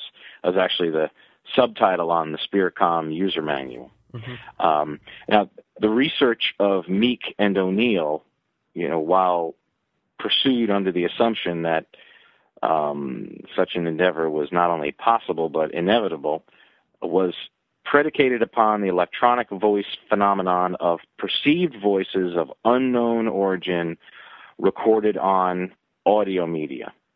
And um, electronic voice phenomenon collectively describes anomalously recorded sounds slash, now we know, E M F, um, approximating vocal utterances as perceived by the listener. So in nineteen eighty, William O'Neill, again, this self-described psychic electronics engineer, um, first made contact with a supposedly discarnate being, a deceased NASA scientist named George J. Mueller.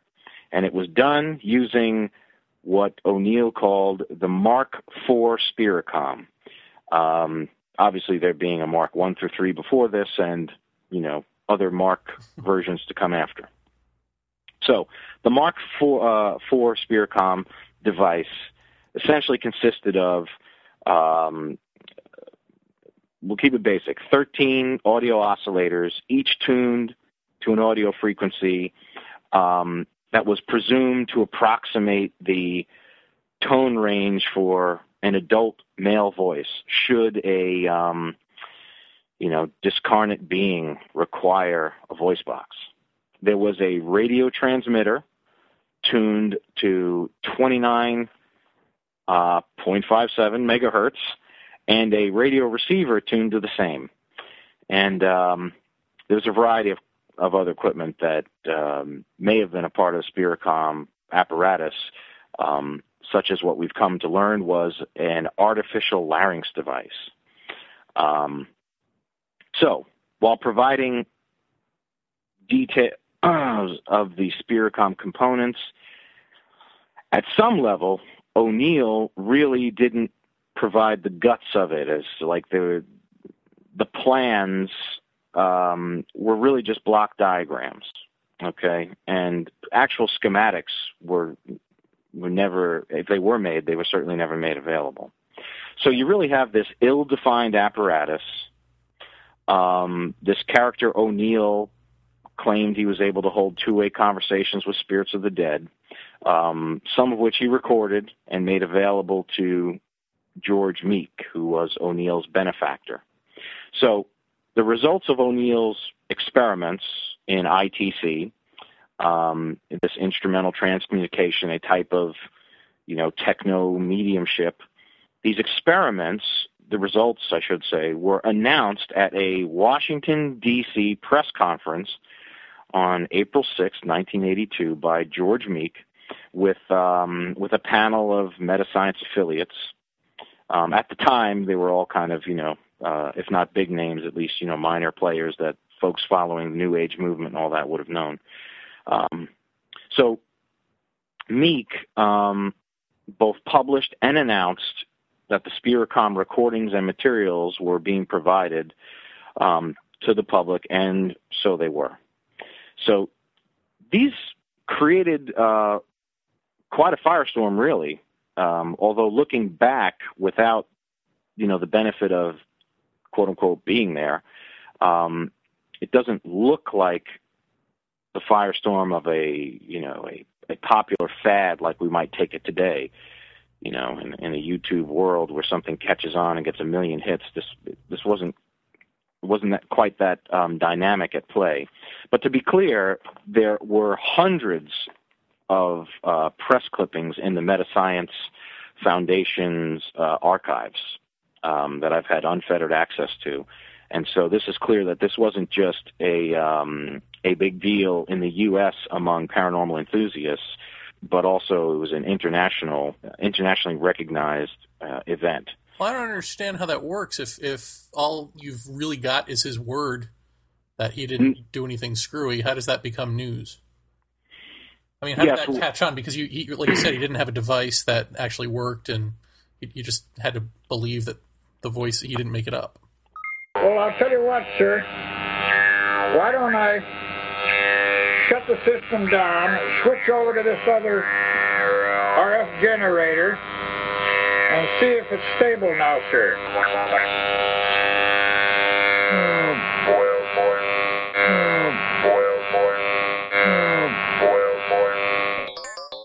Right. Well, um, you're, you're right. There's a, definitely an undiscerning mind would kind of uh, come to this this evidence set and and make a conclusion that O'Neill was talking to dead people. Um, I concede that point, but this was not the initial um, take on the evidence. It was really either outright debunked by many, and probably quite rightly so, but it was accepted by those who were kind of looking for belief system confirming evidence anyway. And this really speaks to the problem of the birth of I T C. Modern day techno mediums who use different devices resort to referring to this Scientific American article with uh, Edison's attempt to communicate with the dead. Now, interestingly, George Meek refers to the Scientific American article in just about everything the guy ever wrote.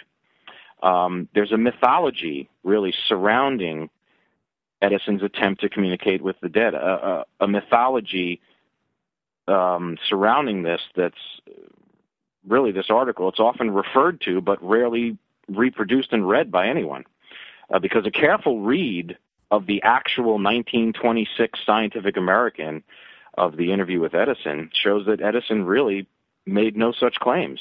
In fact, the actual title is not Edison's attempt to communicate with the dead, period. The actual title is Edison's attempt to communicate with the dead, question mark. And um, in this article, Edison is is merely responding in, in hypothetical terms like, like we've been doing tonight with so much, just kind of, you know, thought experiment stuff. You know, no one should uh, should take something David has said tonight, for example, and uh, and then sit in on his dissertation and say, aha, you see, Roundtree believes that there are elves, you know, uh, who, who hammer out silver discs. I mean, that'd be preposterous, right? It's a discussion. Now, Edison right. did the same thing and said, well, uh, responding in, in hypothetical terms to the reporter's line of inquiry, there was really no indication or reason to conclude that Edison was personally engaged in building a device to communicate with the dead. But the title alone and the fact that almost no one has read it uh, has, has got the likes of, uh, you know, Chris Moon claiming that he's, he's in communication with Edison who, you know, told him he's one of the thirty-something people who knows how to use the device, and so, you know, come to him, or um, or there are others. But but the point is, a careful read shows that it's all mythology. Edison's comments were actually rather derogatory to spiritualists and those involved in psychic uh, spiritism. Um, his comments, however, do support the notion that, and I quote, Here's, here's an actual quote from the nineteen twenty-six article. Quote, "If we are to make any real progress in psychic investigation, we must do it with scientific apparatus and in a scientific manner."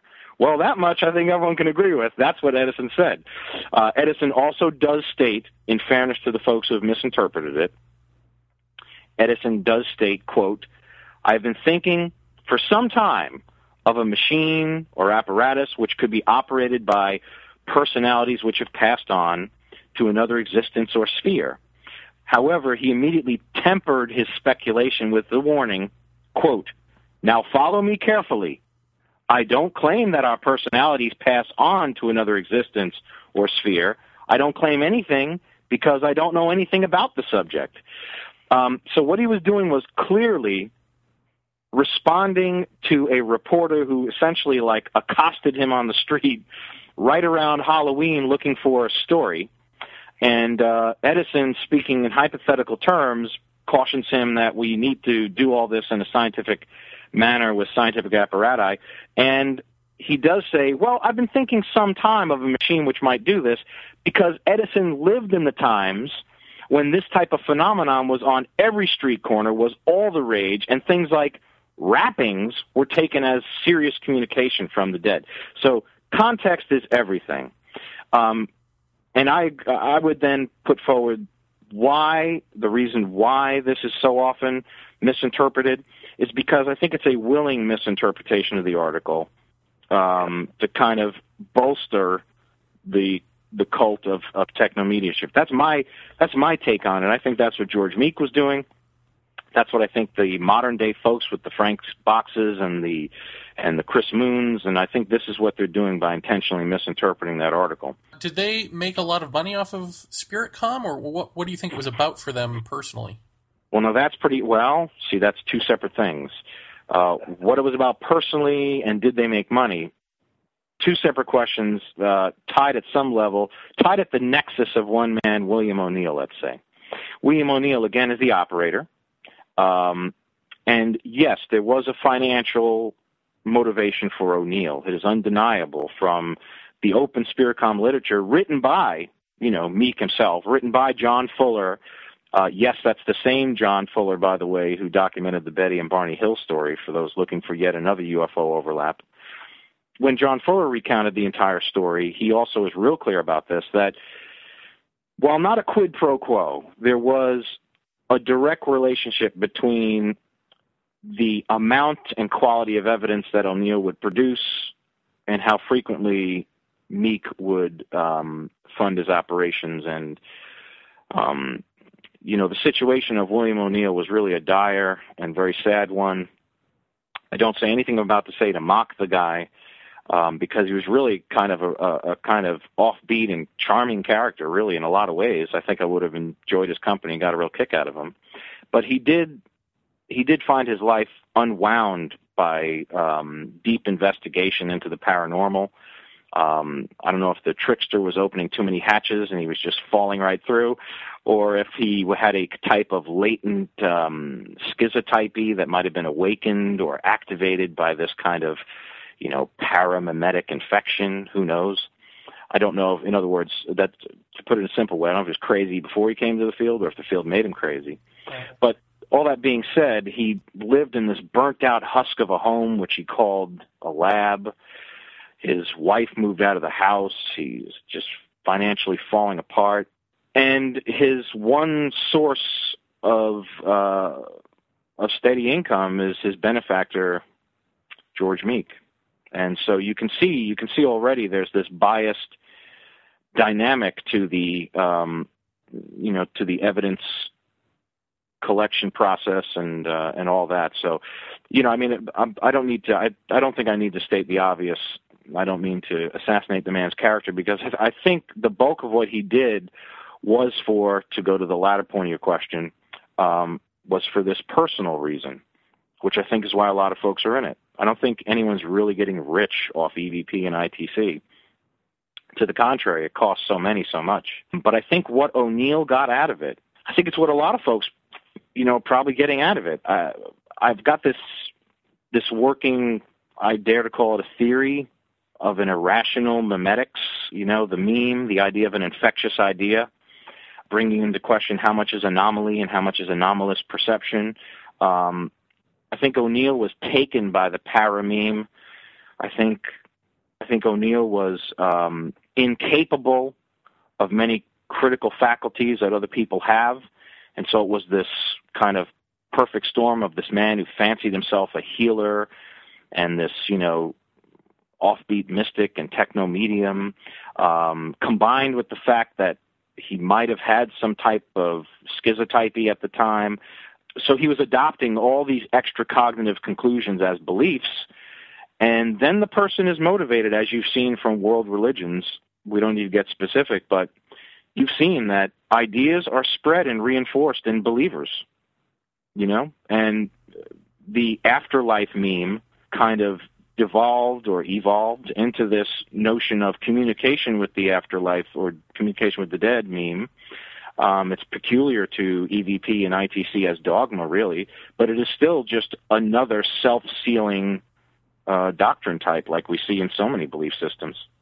So really what he got out of it was uncritical beliefs became his belief system. And so when those become intractable, evidence in support of your beliefs becomes the very motivation. Uh, not to mention, again, that, you know, this was one of his only sources of income. So I, I just turned the camera, T V camera on, sir. What did you say, William? I said I just turned the T V camera on. Oh, very well. You never know, Doctor. Yes, I understand, William. All right, now, very well. Now let's get on with this. And what I suggest, William, is that we disregard this audio project. Audio project? Yes, in your words, Spiricom, and get on with the television aspects. Oh, I see. Yeah, I see. How much better it would be not only to be able to speak, but to visualize the subject that we're speaking to. You understand, William? Yeah, I understand. Just a minute, sir. Just a minute. So, going by that, then, are, are you saying that when he would sit there and actually create, um, well, these E V P or this Spiricom Uh, chat uh, that he was not aware that that's what he was doing? Or well, I am, to be clear, I am not a psychologist, but what I do know is that William O'Neill um, died in the care of uh, Deary State Mental Hospital in Pennsylvania, and um, he was diagnosed with schizophrenia. So this tells me that he very well could um, not have been entirely responsible for his, you know, acting out his delusions. Mm-hmm. Now, that being said, the reason he was so highly effective at these particular, you know, delusions on tape in the form of, you know, Spiricom was because he had the skill set of a ventriloquist. And I can prove this as well, because not only did he concede the point that he was a ventriloquist on a child's television show while in Cincinnati in John Fuller's book called The Ghost of twenty-nine Megacycles, he joked frequently with Meek about this ventriloquism and how people would, oh, people will just call it ventriloquism. Um, and then the fact that he was in possession of an electrolarynx, and the Spiricom recordings sound like an electrolarynx, except... To be clear, it sound they sound like an electrolarynx that's kind of misused. You're supposed to, uh, if you have a laryngectomy, you're supposed to have this electrolarynx device up near your throat. But if you simply use your oral cavity cavity for modulation of the uh, electrolarynx sound, um, it's been proven by Doctor David Rivers, a professional speech pathologist, that the Spiricom recordings sound precisely like a misused electrolarynx device. And the reason that's important is because the videotapes I have of O'Neill operating the device, O'Neill is always with his back to the camera.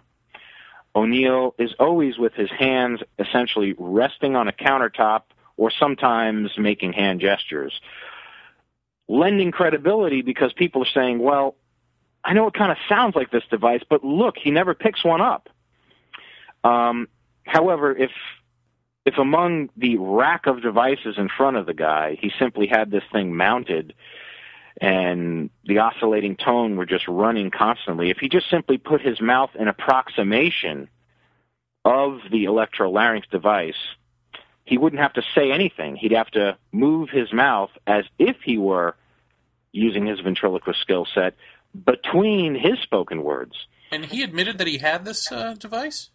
No, he didn't make it wildly... Uh, admitted. However, I having unfettered access to the Spiricom, I'm sorry, to the MetaScience archives, not only did I find a manifest of the um, O'Neill lab, and I use that term very loosely, a manifest of all the materials that were moved out of O'Neill's lab. Uh, the electrolarynx is listed, but um, I found a secondhand electrolarynx um, uh, in the MetaScience archive vault, so to speak, and um, Meek himself discussed in the, uh, I don't know if this is, you know, stupidity or daring or something, but Meek himself mentioned in the first edition, the first draft and release to members only um, of the MetaScience Foundation, he spoke about the organization having possession of an electrolarynx. That was later taken out of editions,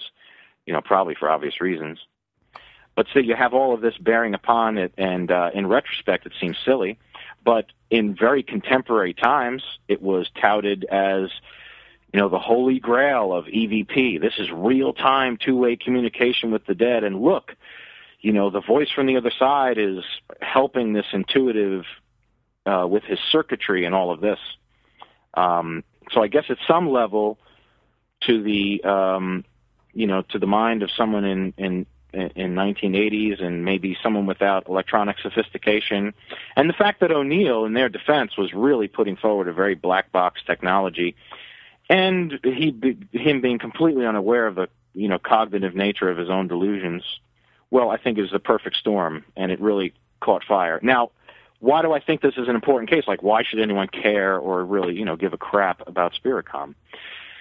And it, it is because of all the cautionary tales. Clearly, you can descend, you know, like Alice down this rabbit hole. Um, you can descend through the looking glass, and things can get really weird. And a guy like O'Neill could not come back from that. And uh, a guy like Meek, George Meek, really a self-made uh, whew, millionaire. He had... Um, Uh, lots of patents to his name and some pretty great contracts with, uh, you know, Defense Department and stuff. Uh-huh. Um, you know, he Meek knew that he was uh, that he was schizophrenic. Uh, yeah, Meek knew, but um, in Meek's uh, Meek's framework for understanding uh, became a more mystical one as time went on, and so by the time he met O'Neill, um, the reasoning.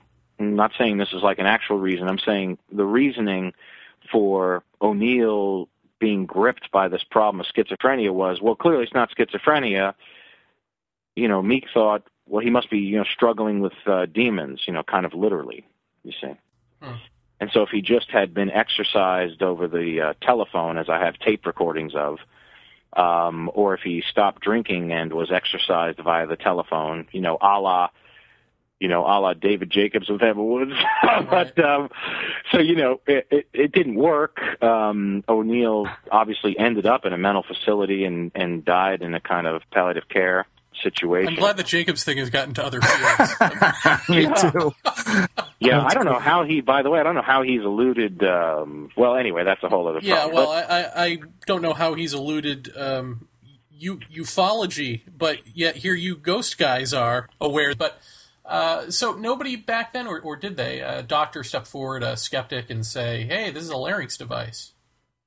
Yeah, yeah. In fact... Um, so what do you think that says about the rest of us, where, you know, you know he's a ventriloquist, you, you've got the evidence that it's a larynx device, and yet our will to believe that over the evidence? Well, in fa- well, it does say a lot, but in fairness to those who were taken in at the time, and I'm really not one to defend such a thing, but in fairness to those... you would need to look at all of the open literature to put together the pieces as convincingly as I've just laid them out. You know, a paragraph here, a page there, the first draft of a manual here, um, the actual on-site investigation and unfettered access to the archives there. So in retrospect, this is a much easier story to explain.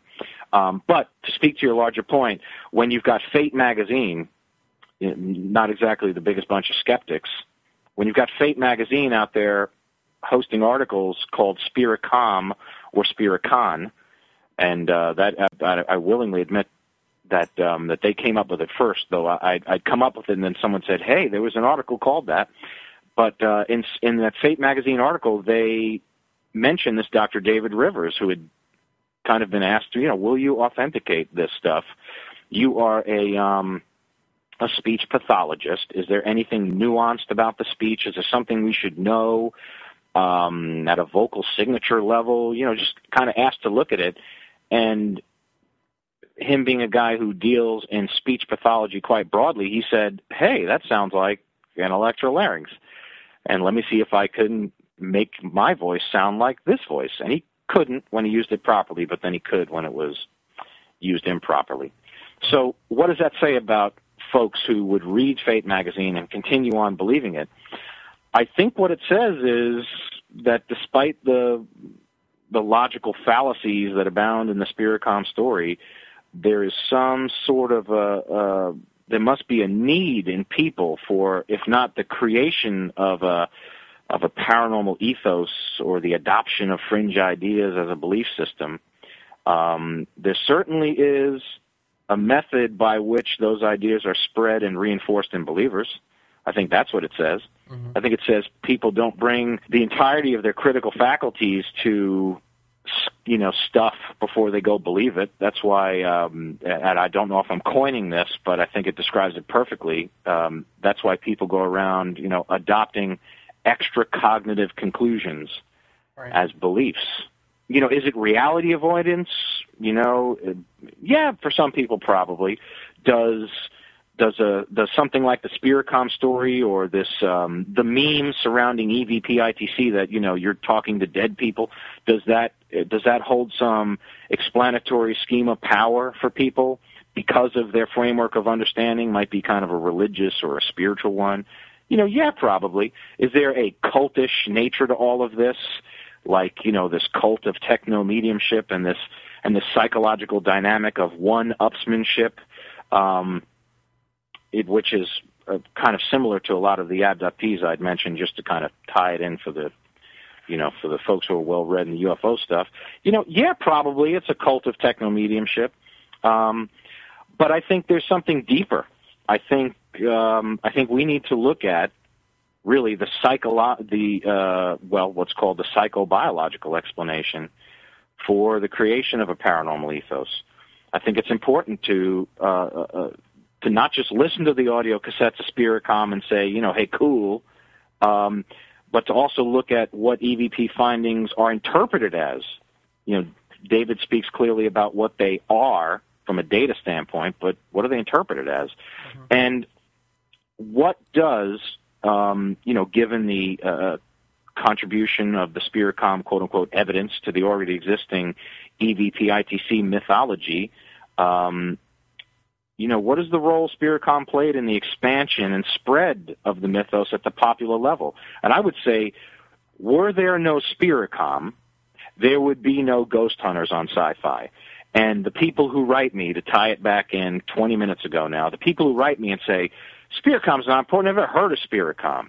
Why are you going to hang the um, the yay or nay on, on E V P, you know, on the Spiricom case alone? I have to remind them of two things. Well, one, uh, I say Spiricom case closed, E V P case open. That's the first thing. Uh, I do not throw away the uh, E V P baby with the Spiricom bathwater. Um, but you do have to look at this supposed, what what was really touted as the best evidence, you know, this was amazing real-time communication. You have to look at um, why people believed it, how that meme spread, and how to avoid that type of irrational mimetics in the future so that the entire field, so far as it is a field, isn't taken in by the next big dumb idea. Well, gentlemen, I think that is a great place to leave it for now. Do you have a, a website that you would like people to go to? w w w dot audiomedium slash spiricomstudy dot com. And David? Uh, mine is uh, spinvestigations dot org. Thank you both for coming on. This has been yes. so fascinating that I immediately want to do another episode. But uh, yeah, let's do it. Are you guys still going to do a, a two-hour thing for the next round of Paratopia? Heck yeah. Okay. Excellent. Excellent. Very good. Uh, so look forward to that, everybody. Um, all right. Well, Doctor Stephen Rorke and David Roundtree, thank you very much for coming on the show. Thanks, guys. Thank you. Thanks for having us, guys. You've been listening to Paratopia with Jeffrey Ritzman and Jeremy Vaeni, and I could care less.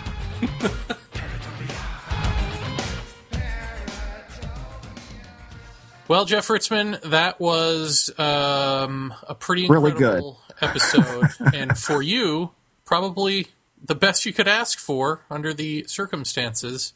Yeah. And let's yeah. talk about what those circumstances are.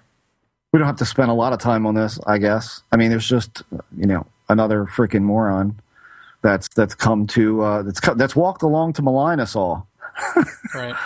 And. Uh, You know, and, and it's par for the course. I mean, again, I, I kind of in our, in our Roundtree and and uh, Rorke interview mentioned the notion of, you know, the the whole trickster theorem and and all of that, and and they acknowledged that. But I mean, how perfect is it that, you know, in one week's show we talk about we're not going to discuss or respond to the nonsense and the attacks. That's we're done with that. And everybody's like, yeah, that's a great idea. And then, like a tidal wave, they come forth. Right. Uh, worse than normal. Um, I mean, you're always uh, being somewhat public and, and having a, a public discussion like this, you're bound to attract some of that, but it just came in droves after that. Um, and then not long after that, um, you know, we, we make another statement that essentially we're not going to continue the show on as it has been with the two of us bringing guests on and talking to them about it, because we really kind of like said what we needed to say. And par for the course, it just seems like, I don't know, I'll say it. I think it just feels like the phenomena of reality, whatever you want to call it, is kind of bending to drag us back into it uh, in some kind of way, in well, in a, in a conflict sort of way, knowing, of course, the personality that I have, which is, you know, if you're attacked, the answer is to respond to it and to end it, and I won't do that. I'm just going to let it go because, um, you know, well, I'll put it this way, whatever, what's being said elsewhere is so absolutely retarded, it's not even worth answering to. Well, here's the thing, just to give people some setup. Uh, yeah, there's someone else who, you know, has made it his life's mission to attack us, but he's so fucking inept and everything that comes out of his mouth is a lie uh, or just wrong, just wrong information that um, anyone who listens to him knows that. In fact, nobody has said to us, gee, uh, is this any of this true? Because right. Right. You go to listen and you're like, yeah, no, none of this is true. And none of it is true. Um, but... Uh, of course, it's the kind of thing where the, the less attention we pay to him, uh, the more attention he tries to get. And so we're not going to say his name on the air here because that would just be too perfect for him. Um, but I will, I do think it's important to bring up because his behavior, I mean, as, you know, someone who has been on a radio show or two, Um, he comes across as sort of a likable yokel. Like you, you just think, oh gosh, golly, that's one, one cute dumb guy. Uh, but what's not cute is that in his zeal to go after us, he has uh, gone after our gone after our friends on Facebook. Mm-hmm. You know, put slanderous remarks under friends of mine from high school's, you know, children's photographs. Called up my friends. Uh, and colleagues in this field to try to badmouth me and try to turn my friends against me. I mean, calling people at their home. I mean, so it's this like almost sociopathic or perhaps sociopathic, I don't know, um, building uh, of of just, wow, look at me, look at me, pay attention to me. Um, that doesn't seem to be going in, away anytime soon. Now he's sort of dedicated his show to uh, to getting us and, uh, you know, but under the, of course, ironic moniker or bullshit uh, of, um, you know, well, th- those guys are egotistical. You know, the week that we decide to give our show over uh. to the audience is the week that we're called egotistical and arrogant. But by a, yeah. by an egomaniacal sociopath. So, you know, it's not fun, and we're not the only ones. I mean, you know, th- this is the thing that really bothers me. He said on his Facebook page, Biedny, talking about Dave Biedny and talking about the Paracast, um, mm-hmm. says Biedny is a fat, crying baby puking on his mother's milk, whatever that means. Hopefully he stays gone for good. Their style of attacking someone like they have done with Dolan and others is a big turnoff for me. It's why I will never listen to their show. Then he goes on in another post to talk about them, and it says, you know, sounds ego-filled and angry to me, uh, but that seems to be, be the way to get popular, isn't it? The Paracast way. Who's supposed to be such legends that everyone tries to imitate and talk about or bitch about. Fuck all that. Never listen to them. And you know what? I never will. Doing my own gig. Paracast influence free. Um, so if you've never listened to them, then how do you know anything about them? So that's that's lie number one. But uh, I, I just want to say that, you know, we've had our differences with Dave. Obviously, oh, yeah. We've had a very public falling out. We used to be friends. And obviously, you know, I still don't care about the, the current incarnation of the Paracast. But you can't hold their jock. That's that's very true. So you yeah. don't know what you're saying, and you're just trying to make a name for yourself by, you know, getting famous off of, of, of other people. And, you know, I, you know, I get it, and that's all well and good, but the sociopathic horseshit has to stop. There's no going on the air and pretending to be this kind, sweet, gosh golly victim of something, which is also a lie. But then, like, going, you know, and calling people in their homes and calling women the worst names you can call them, uh, yeah. sending uh, homophobic hate mail to uh, a lesbian colleague and, and friend of the show simply because they're friends of the show. I mean, that's not something you do, dude. So if anyone doesn't know who I'm talking about in ufology and you don't want to support this type of behavior, feel free to send me an email or, or give me a ring or whatever, and I'll be glad to tell you exactly who it is. So you can stay away from their show. But it's, yeah, you're right. I mean, it's this kind of thing that does drive one a little loopy. Because wow. it is, on the one hand, it's this sociopathic odd response that is personal to um, the, the moron trying to make a name for himself and trying to feel like he is someone um, off the backs of others in a field like this, if that makes any sense. Right. But, like you said, there's the other element of this sort of trickstery thing that seems to steer these people our way just when we want to call it quits, you know? Right, right. And then what does right. that say about somebody when you're like, well, we're calling it quits, and then they're like, well, we're going to just keep attacking you. Yeah. Sorry, what?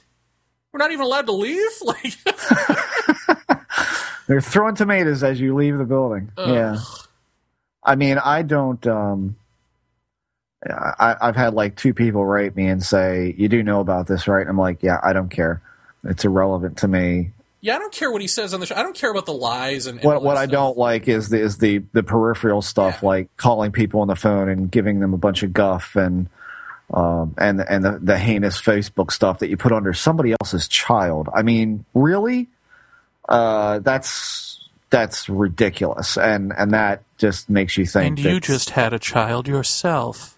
Right, we're right. talking about a new father here, too, so that's... Yeah, what I mean. That's what's even more... You know, it comes on our message board as different people to try to spam our message board saying, listen to this show, you know, are, are we a nail in the coffin of Paratopia? It's like... Yeah, not no, so much. No, you're, you're uh, more like a, a zit on the ass of ufology is what you are.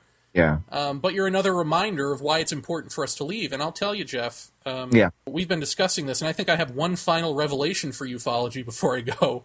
uh, which I think you agree with, which is that ultimately uh, this field of study uh, is a mirror, and it is reflecting yeah. back at us. The more, the, give, the, more, the more you give, the more you get. Right. It's reflecting back at us what we are. And so when you see this hypothetical disclosure scenario or what if aliens came down, you know, we're seeing it now with Stephen Hawking, you know, was talking about yeah. this type of thing. Well, we don't know what aliens would be like, but we do know what we would be like because we're mm-hmm. seeing it. Because here we have a hypothetical situation. We have experiencers of something, and we have people theorizing about that. So basically, what we've got with this field is humankind going up against, uh, brain-wise, thought-wise, an unknown, a hypothetical unknown. Right. And so just in the hypothetical, not with aliens actually having come here and landed or anything, look what we have done. We have become aggressive, backstabbing, uh, religious believers you know, it reminds me of, like, you know, in two thousand one Space Odyssey, where, you know, the apes see the obelisk and all, and they touch it. And now all of a sudden they've learned something, and they, they've learned how to use tools. Right. It's like we're touching the obelisk and we're not learning anything. We're learning, we're learning how to eat our own. Like, that's what we've learned. Yeah. Yeah. Well, why don't they land? Because this is why they don't land. And then the other part of that is we're always saying, well, this thing hides in the shadows. It's clandestine, right? It, it doesn't want to be known, and therefore it must be nefarious. But truth of the matter is, um, we're nefarious, and any of the good researchers in this field are clandestine. Jacques Vallée has yeah. left the building, and yet he's still doing research. NARCAP has, as an organization, never entered the building. Changed the term U F O to U A P. Um, right. Phil Imbrogno has left the building but is still researching the paranormal. And so I think you see this exodus from the field of people who get what the field is, even if they don't get what the phenomenon is. And we call those people heroes.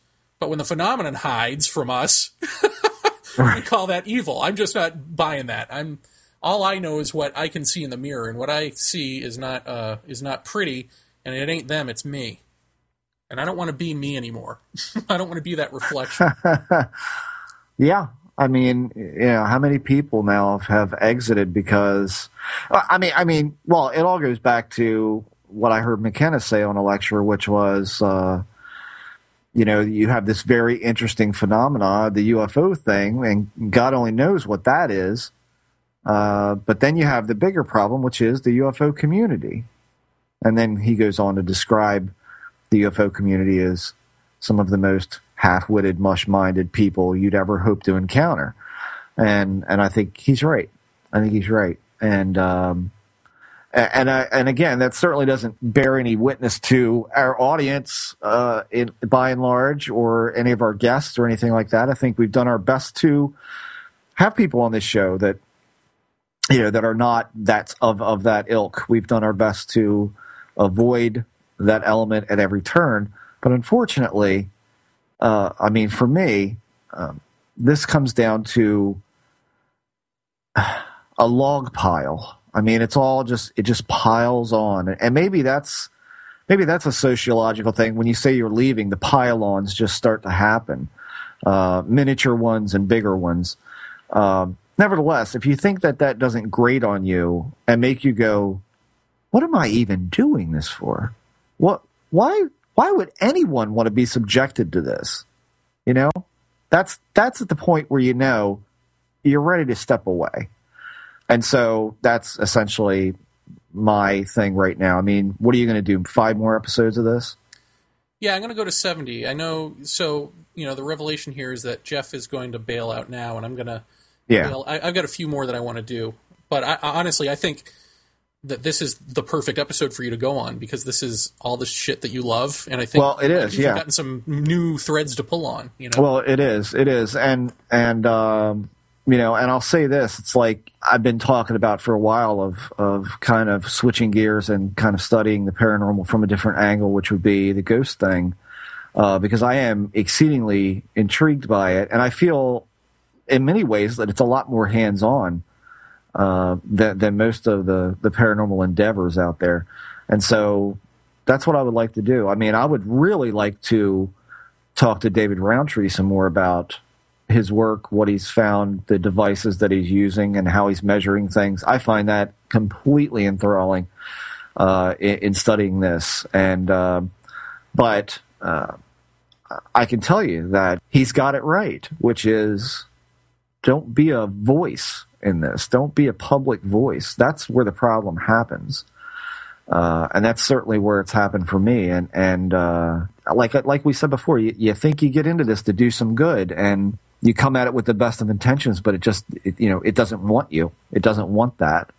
Uh, and so the best way to, to do it is just as so many have done it, Phil Imbrogno and, and Jacques Vallée, which is to drop away and do it on your own. And that's it. I mean, and that, so that's essentially what I'm doing. We're still going to continue on with the thing with the user-generated content and all of that.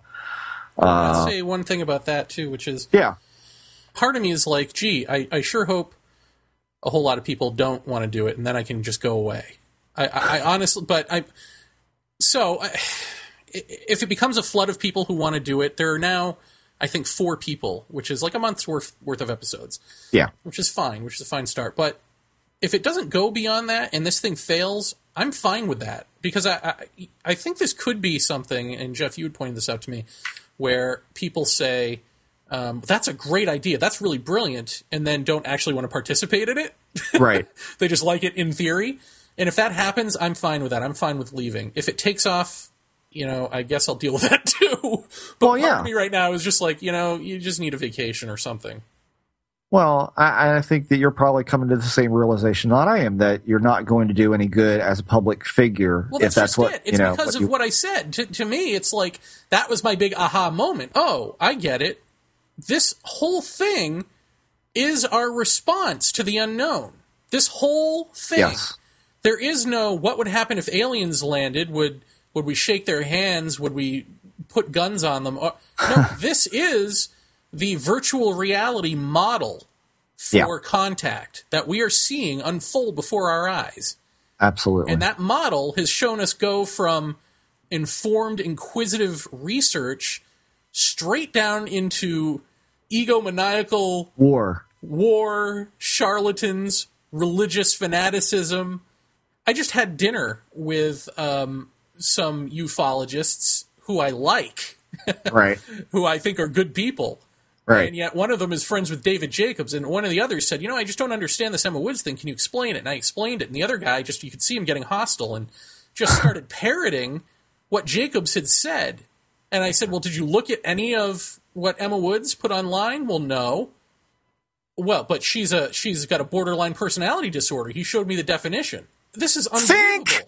think. Yeah, th- I know this is your friend, but but think. think. And then, you know, I'm listening to the conversation, and on the one hand, you've got this contactee and his wife who are talking about alien bases and uh, inside of a mountain, and, you know, w- they've got a, a treaty with the government, because with, with our government, even though it's in South America. Uh, right. Because, you know, we've got weapons, and we shot them down during Roswell, and they don't want that to happen again. It's like, and they're like, don't you know that? She's saying this to me. I mean, what do you think? Ros- what do you think happened at Roswell? We shot them down. And I'm like, I think I don't know what happened at Roswell. Any other answer is a lie. Yeah. And so yeah. that's the one thing. And then you've got the researcher friend who, again, I like, and so I'm not going to name him um, and embarrass him, but he's rolling his eyes at that nonsense because he thinks his nonsense makes sense, which is, you know, the stereotypical Bud Hopkins Jacob scenario of gray aliens creating hybrids, taking over, blah, blah. Right. It's like and two subsets of complete horseshit. And, you know, each one of them thinks they're right. And if I were a phenomenon looking at this, no, I wouldn't reveal myself either. I might just sit back and laugh and torture people with tricksterisms. Right. Yeah. I mean, I pretty much agree with everything you're, you're saying. I mean, it's, it's just, uh, and can I just I, say one thing too? I'm sorry, Jeff. Yeah. And, and then I will completely shut up. Okay. Um, it just dawned on me just now that this whole thing about Emma Woods having a borderline personality disorder and that she just goes on, you know, her whole life is about taking down Jacobs. That's all she's going to do is go on shows and message boards and blah, blah, blah. Right. Um, I haven't talked to her about this, so I don't know if I should be saying this, but fuck it. It's one of our last shows, right? Okay. Pretty much. Be careful. no, no, it's nothing horrible. In fact, you know, it's nothing at all, really. I just haven't, like, run it by her. But the day after her episode aired with us, uh-huh. she got offered uh, two shows. One was Wes Ousley's um, The Black Fridays, and okay. the other was Unknown Country with Whitley Strieber. They both okay. contacted her and said, will you do my show? And she said no, because she felt like doing uh, the one show, thankfully ours, was enough to sort of get the point across, and that anything else would be overkill. Uh, um, and she may change her mind in the future. Who knows? You know, maybe she'll go on these shows. But the point is, if she were somebody who were a borderline personality disorder doing everything in her power to destroy him, you know, Strieber's Dreamland is probably second to Coast to Coast in terms of paranormal yeah. popularity. Yeah. That would be the way to go. She didn't take it. Right, right, right. So yeah. that's the end. There's your evidence that he's full of shit. Yeah, yeah. Well, you know, that's... I think that episode for me, and that whole story for me just kind of exemplified what's wrong in this for me, and that uh, and that it can get a lot more serious than the garden variety wrongdoing in a research capacity. You know, uh, it can get it can get a lot worse than that. And so I think I think that was uh, that was a point where I said, yeah, I, I need to kind of come out of my little vacation mode uh, to talk about this, because it was something I'd been talking about for a long time. But, you know, everybody knows that at this point that when I took my vacation, I was I was on the verge of bailing out of this anyway. And and I think anybody who's who's followed a- any of my stuff for the many years that it's been around on the net knows that I dropped away from this years ago for about three to four years, I think. And that was over not the not even remotely the same issues. Um, that was over just the the heaping helping of weirdness and the heaping helping of what I would say was, I guess everybody, I mean, Jeremy, would you know what I mean when I say uh, well thought out paranoia? Yeah. I mean, uh, when you've got guys coming to your workplace and saying, stop talking about this or that, and, or stay away from this case or that case, or, you know, bad things can happen, and then you have somebody follow you home. And so it's like that all became all too real to me. Um, and I have to be honest and say that before that all of that happened, I largely considered that to be a fantasy. I thought that was just people being paranoid, because the field does and can will make you paranoid. Um But, uh, but you know, I found out all too quickly that uh, weird stuff like that does happen. Whether or not that was really what it was didn't matter either way. I personally believe that it was, and I'll stand by that. But even if it had been some sort of misunderstanding or miscommunication or whatever, it was still equally terrifying uh, to have something like that happen. And so I dropped away because, frankly, I was afraid not – all that much about myself, but I was more worried about my family than I was anything else. Uh, and so when it affects to that level, that's at the point where I say, I, I need to walk away from this. I need to give it up and, and not, uh, and not engage it. And I think for me, and I'm going to be completely upfront with our audience because, you know, why stop being that now, is that this show and the aggravation that has ensued from everything from the Emma Woods thing to this current thing to stuff all the way back when we started this show, um, all of that has taken a very large chunk of my time and my focus and my effort, and it's taken a great deal of me away from my family, away from art, away from music, uh, all the things that I really love. And, um, you know, and it's time to, again, step back, step out of this in a public way and start refocusing on doing my own research when it suits my own goddamn schedule instead of a weekly thing.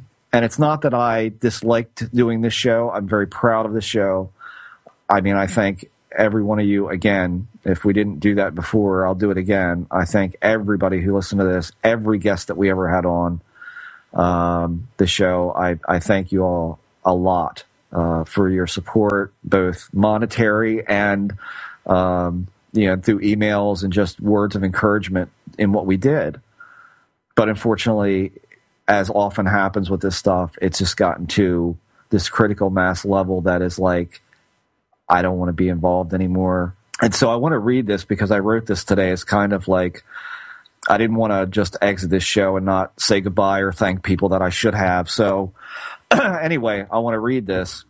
I said, well, we've said that episode seventy is our final episode, but I'm sorry to say I won't be around for that.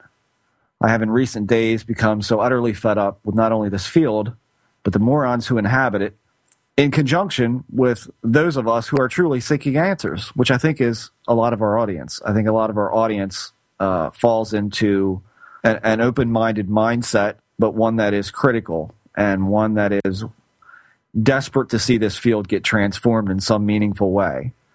But unfortunately, all of us in this field have ended up with the dregs of societal failure being involved in causing nothing but discourse in their search for fame.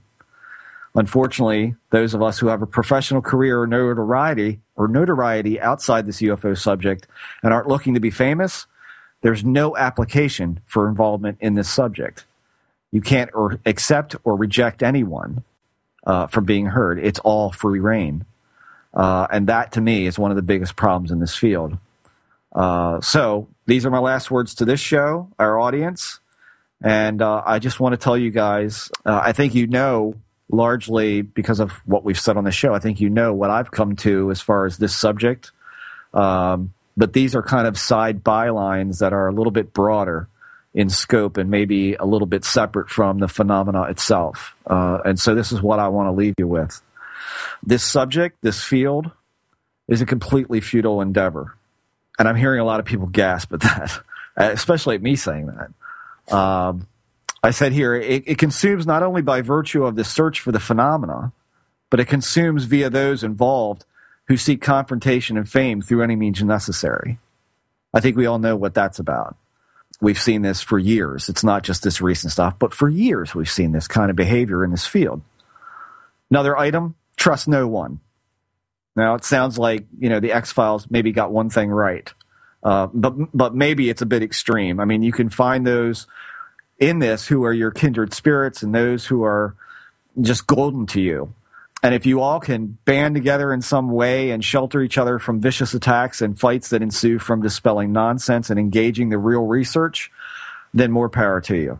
I don't know that that's possible, because you're dealing with all sorts of different personalities and all sorts of different belief systems and ideologies that don't work together. Um, ultimately, this field will break you. It's it's made serious researchers go to ground or become far less public than they used to be. The brilliant mind of Doctor Jacques Vallée being only one of many. Uh, I, of course, believe there is a legitimate phenomena going on, but I also believe it's a rough-ass teacher with no remorse whatsoever. And since Jeremy and I have said we refuse to acknowledge the garbage, the garbage has come full tilt into our laps. Since telling this field we're leaving, it's multiplied. So I think I said before that it feels like a jilted lover. And I've got here, what I wrote down was, I'm leaving you, meaning us saying that. And the phenomena's response is, the hell you are, you aren't going anywhere. I want to qualify that statement just briefly. Not only are we being uh, publicly maligned, it's not just that. It's that, and, and here's here's a little weirdness for you. When we went to record the Mark Nesbitt episode, um, I believe, Jeremy, correct me if I'm wrong, that's when we said we were going to halt things in a normal way for this show. Mm-hmm. During the course of taping that show, everybody knows we caught some sort of sound uh, or breath that is not us. That wasn't all that happened. We also had objects fly off my shelf behind me, where I, in the room I sit in to do the show, which Jeremy heard. uh, he didn't see because my camera wasn't pulled around far enough. I also had a very weird instance with Jeremy's webcam, where one moment he is sitting up uh, reading me an email before we did the show, and his his image um, at times becomes pixelated from the lag on the internet. It's common. You see it all the time. But what's weird is only he dissolved away. The room, the whole picture didn't dissolve, just him. And then he completely disappeared and snapped to a sitting up position, looking at me through the widest eyes I've ever seen on Jeremy, with his mouth gaped open like he was scared to death. And then an instant later, it snapped back to him reading uh, and, and being in time with his voice. His voice never stopped, but the image changed instantly and drastically to a position he had not even taken during our entire conversation. And Jeff pretty much jumped across the room at that point. Yeah, like, I did. Ah! And I'm like, what yeah. are you doing, dude? Yeah, I mean, it freaked me out pretty good. And there's been some other things that have happened just around my space that have been what feels like, come on, you're not going to go anywhere. You know you don't want to leave, because now I'm going to show you this. Uh, and so I feel like it's that seduction going on all, all over again, because uh, you know, when you, when you become attuned to this a little bit, a, a little bit more acutely than most, you start to see patterns in it. And I'm definitely seeing similar patterns as to the first time that I walked away from this. Um, so what I wrote here is, this phenomenon knows how you work. I am, and here's my admittance to everybody, a control freak by simple example.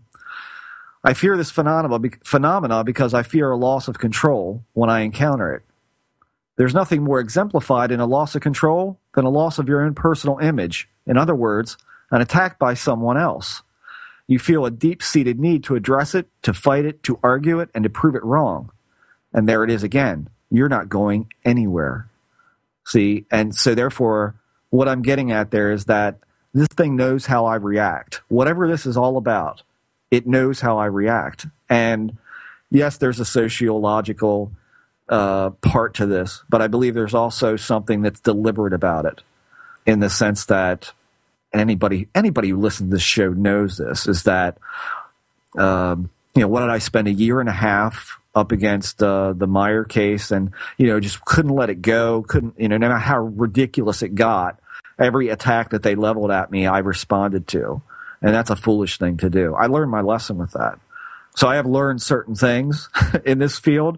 I've learned certain things about people, but I believe there's something else that's going on here that's under the current of what we we see as a sociological problem, or even a psychological problem. To continue with what I wrote, uh, the phenomena fascinates me. I will continue to study it on my own, but I will no longer subject myself to being any sort of public voice in it. As I said on a previous previous show, I find the U F O field to be a goddamn embarrassment. Uh, I'm also interested in other paranormal studies, in particular, the ghost phenomena.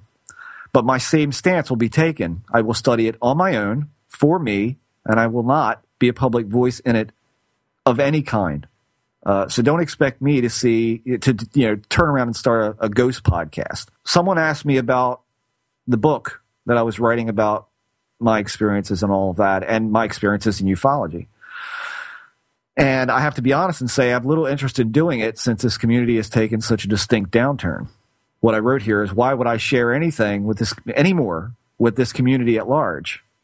Because it's like trying to paint my own Mona Lisa and throwing it to the monkeys. So what is the point? And here, at the end of my second multiple years of involvement, I have lost friends I cared about, become depressed, frustrated, and sensibly maligned. Big reward. There have been big connections that I will hold on to. Colin Andrews, Mark Nesbitt, Bruce McAbee, George Hansen, Dennis McKenna, Jeremy Vaeni, and others.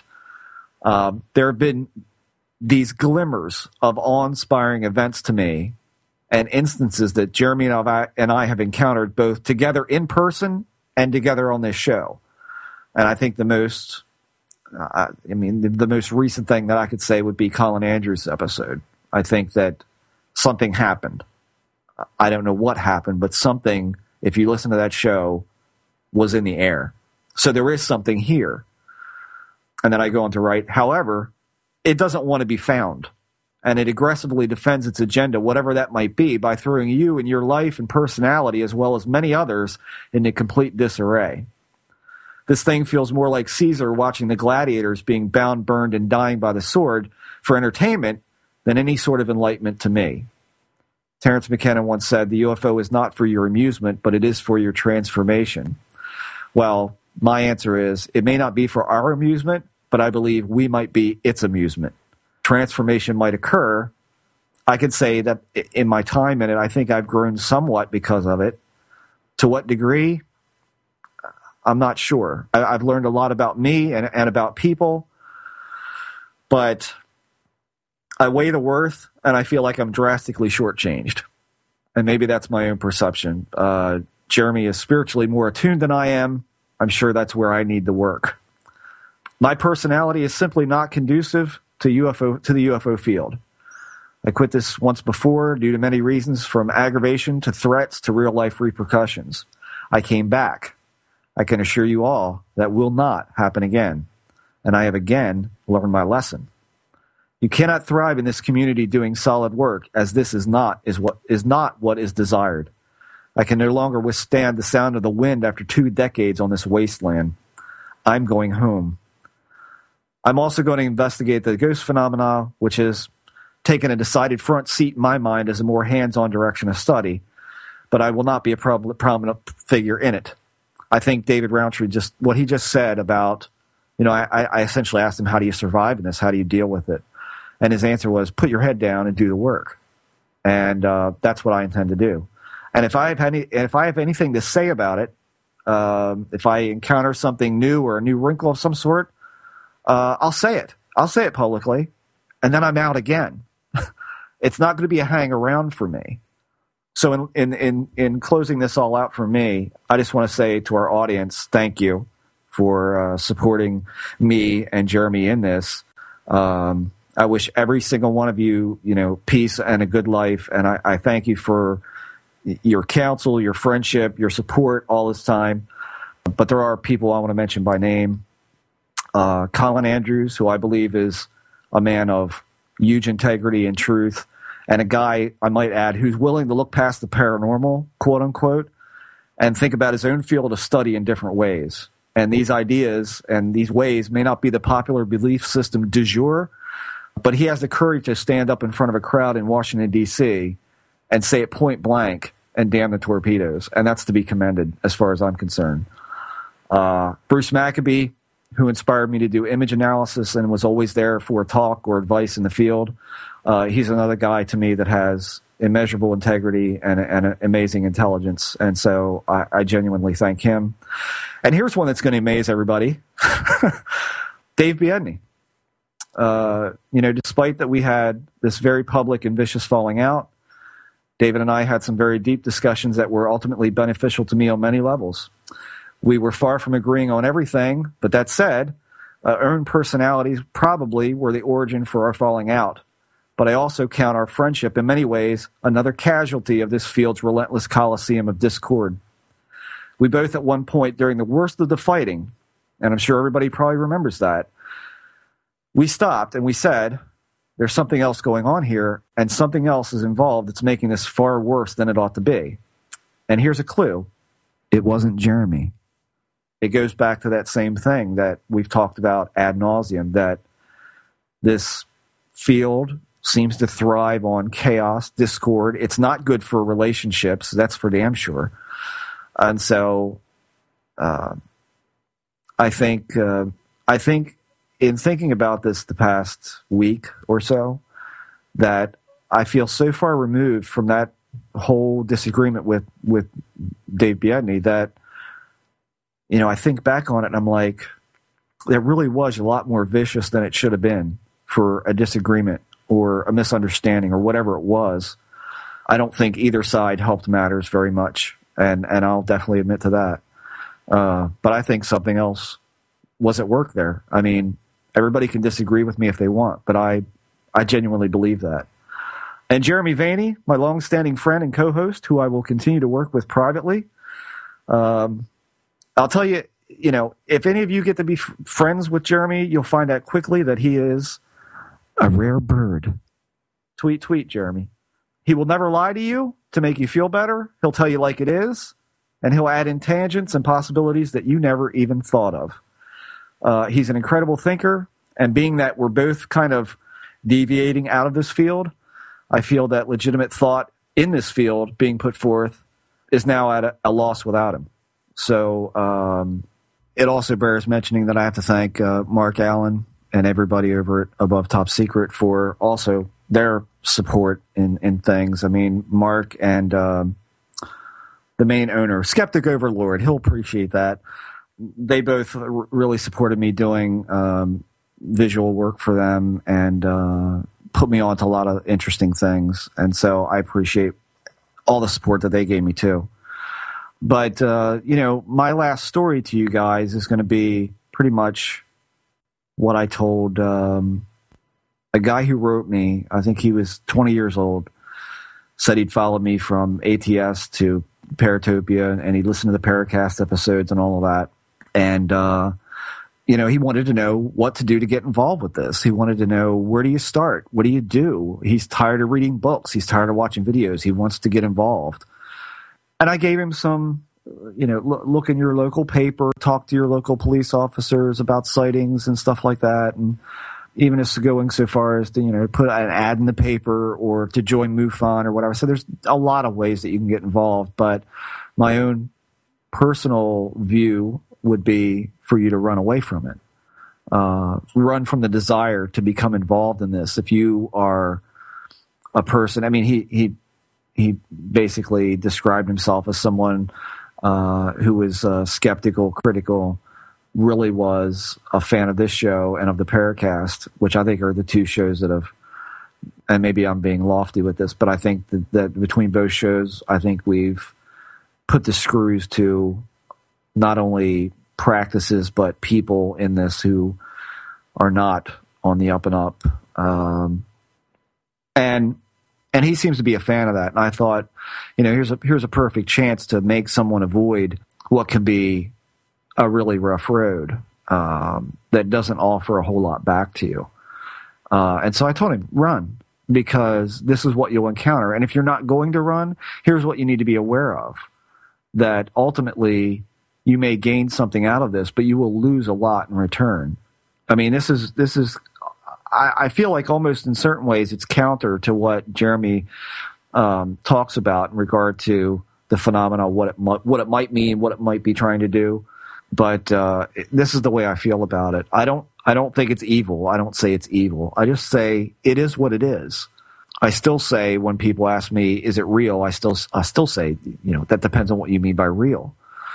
Out of all the people that we've talked to, I think George Hansen has the best handle on it out of many.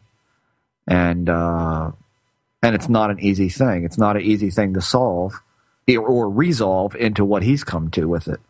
So um, I think ultimately I'm taking his advice, which was, you know, well, George, where do we go from here? And Jeremy, his answer was, give up, you know, because you can't. And so um, – I'm not going to lie and say it doesn't fascinate me, but as far as being a public speaker on this or something like that, I'm just not finding it to be rewarding anymore. And uh, and I've run out of directions for myself.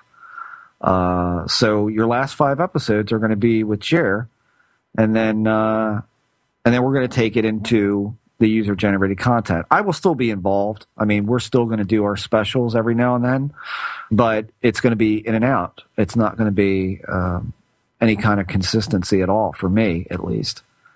So that's it. That's my goodbye to the uh, the ufological community, I guess, because there's really nothing more for me to, to to say. So that's it.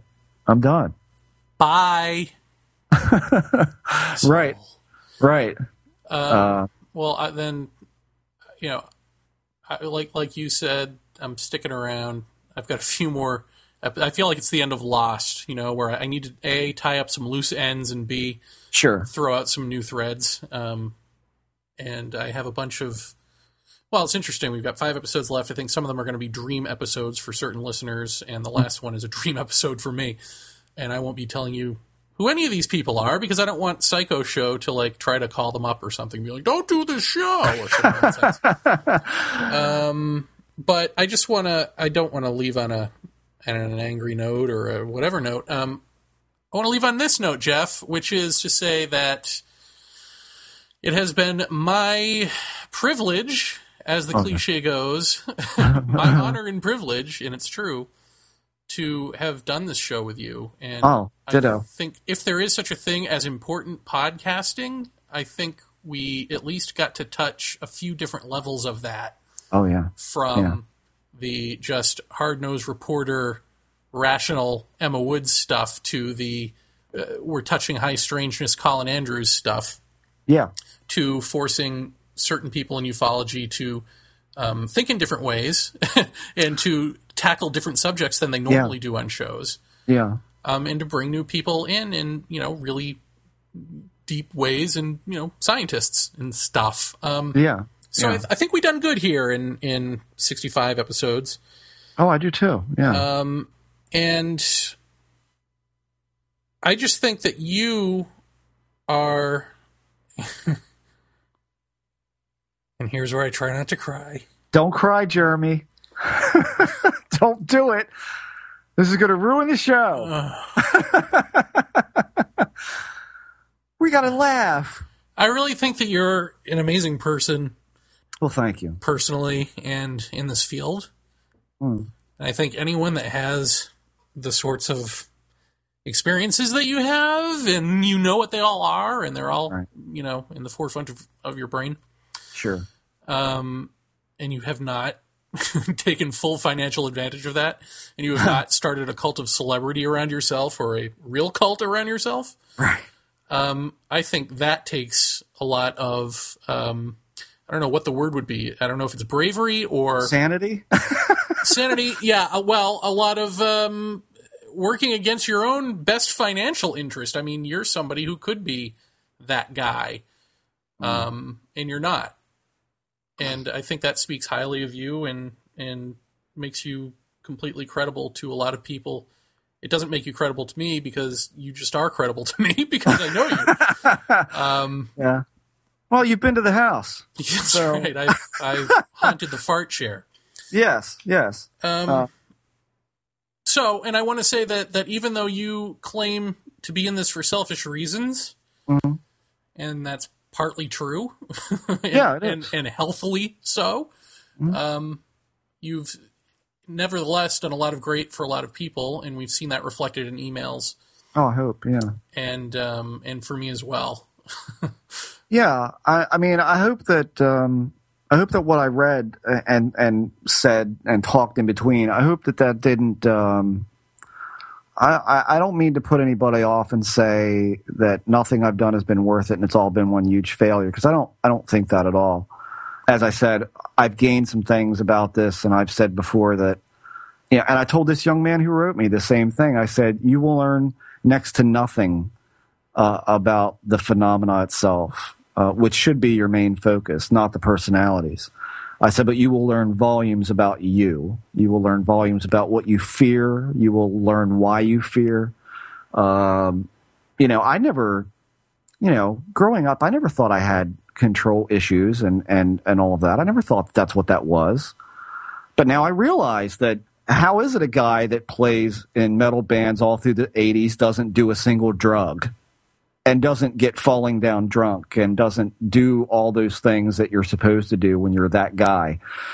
And that's because you you fear losing control. And um, and I think that that is a that's a big lesson for me. But I think, I mean, when I look at, at the at the whole thing, I do think that I've learned, um, again, I, I've learned that this field, um, and I'm and I'm when I when I say the U F O field, I mean just this field, because I don't know really anything about the ghost community and how they work and what it's like. But from what uh, David and Stephen just told us, it's it's not dissimilar. They have their Billy Myers too, but it's sure as hell from the outlook seems a lot more friendly to me, um, and I think it probably would be would be easier to ignore the nonsense and not have to fight it and not have to worry about it attacking you.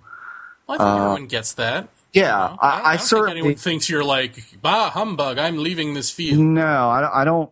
Um, yeah, you know, I mean, I know some people might take it that way. People do hear sometimes what they want to, but but well, I do believe saying, bah humbug. I'm leaving this field, but you're not saying bah humbug. I I got nothing out of this. Anything. Yeah. I didn't help anybody. No, any but I, I got very little out of, you know, what's it about? Um, but you got, sure did control my uh, my my emotionally telling you how much I'm going to miss you by interjecting and trying to make it all about how something else. So right. I, I'd like to thank you for that.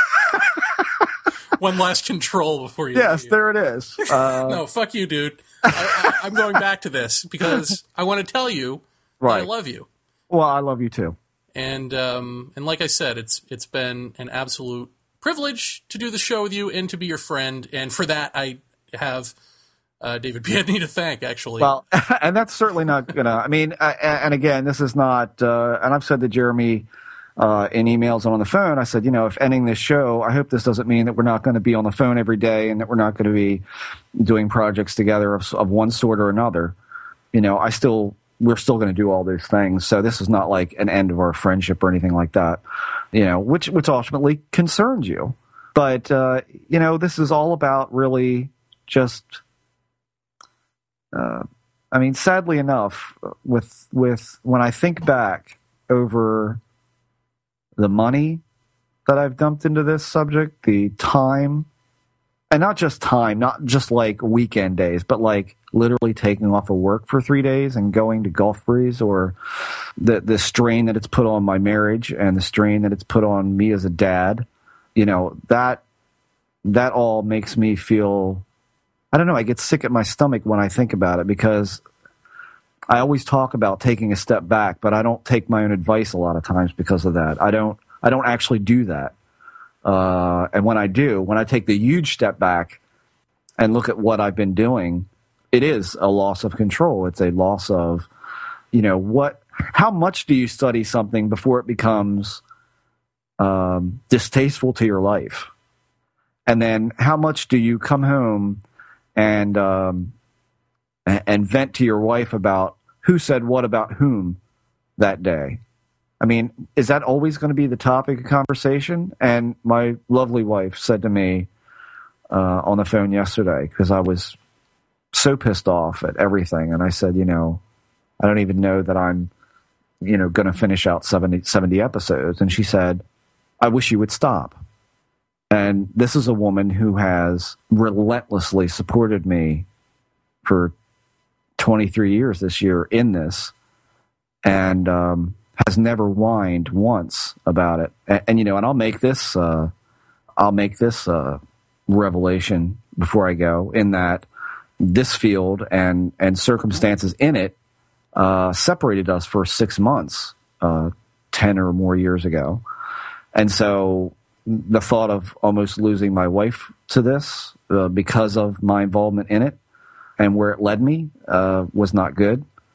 And of course, I would never let something like that happen again. But uh, that's how bad it can get. And so you have to weigh what toll it takes on you versus what are you getting out of it. And for me, the past month or so, it's been light, uh, very light. And and in just realizing that, that's why uh, I made the statement to Jeremy, you know, um, I just don't, I don't think uh, I've got any more to say. And Lisa made the comment to me, Jeff, there's nothing wrong with leading a normal life. There's something to be said for that. And she's right. And so uh, I'm going to go play some rock and roll Friday night. and, uh, you know, and I'm going to be that guy um, who puts this on a back burner and does it when he has time and thinks about it when he has time. But other than that, I'm going to go play music, I'm going to go do art, and I'm going to do what I want to do. Uh, so I'm stepping out of feeling obligated, you know, and that's been a hard thing for me to do. It's not easy to walk away from, you know, all this time and all this money and all this effort and all this time away from family and all of that. It's not easy to put that down and go, okay, I need to step away from the table. That's really not easy to do, but uh, but that's... That, that's that's what I feel I have to do. Um, and so I think everybody can understand that on some level, at least part of it. But uh, let me end it with this, you know. Look at, uh, and, and everybody should think about this. When you're in this, when you're involved in it deeply, think about time and think about how much you got. Uh, and think about the people in your life. Because ultimately, that's what really matters. All of this shit, really, in the long stretch of things, it's important. But does it matter to you to live? Does it matter?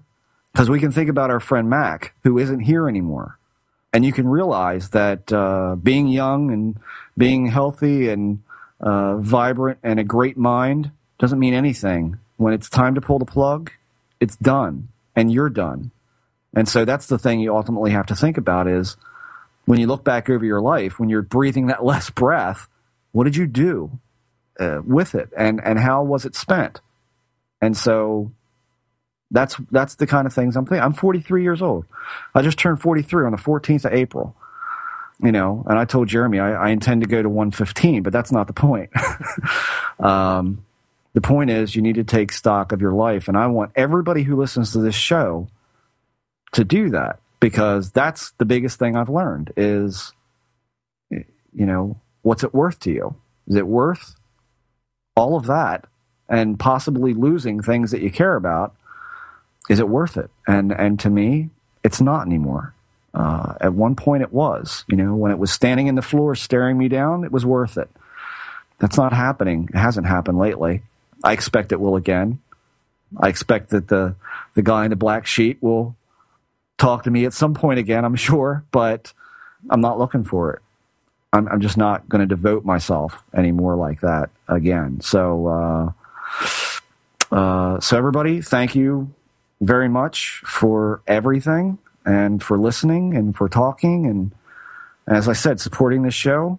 I think we did good, Jer. I think I, I think you got to know when it's going down, and I think you know you need to know when to quit. And uh, and for me, it's now.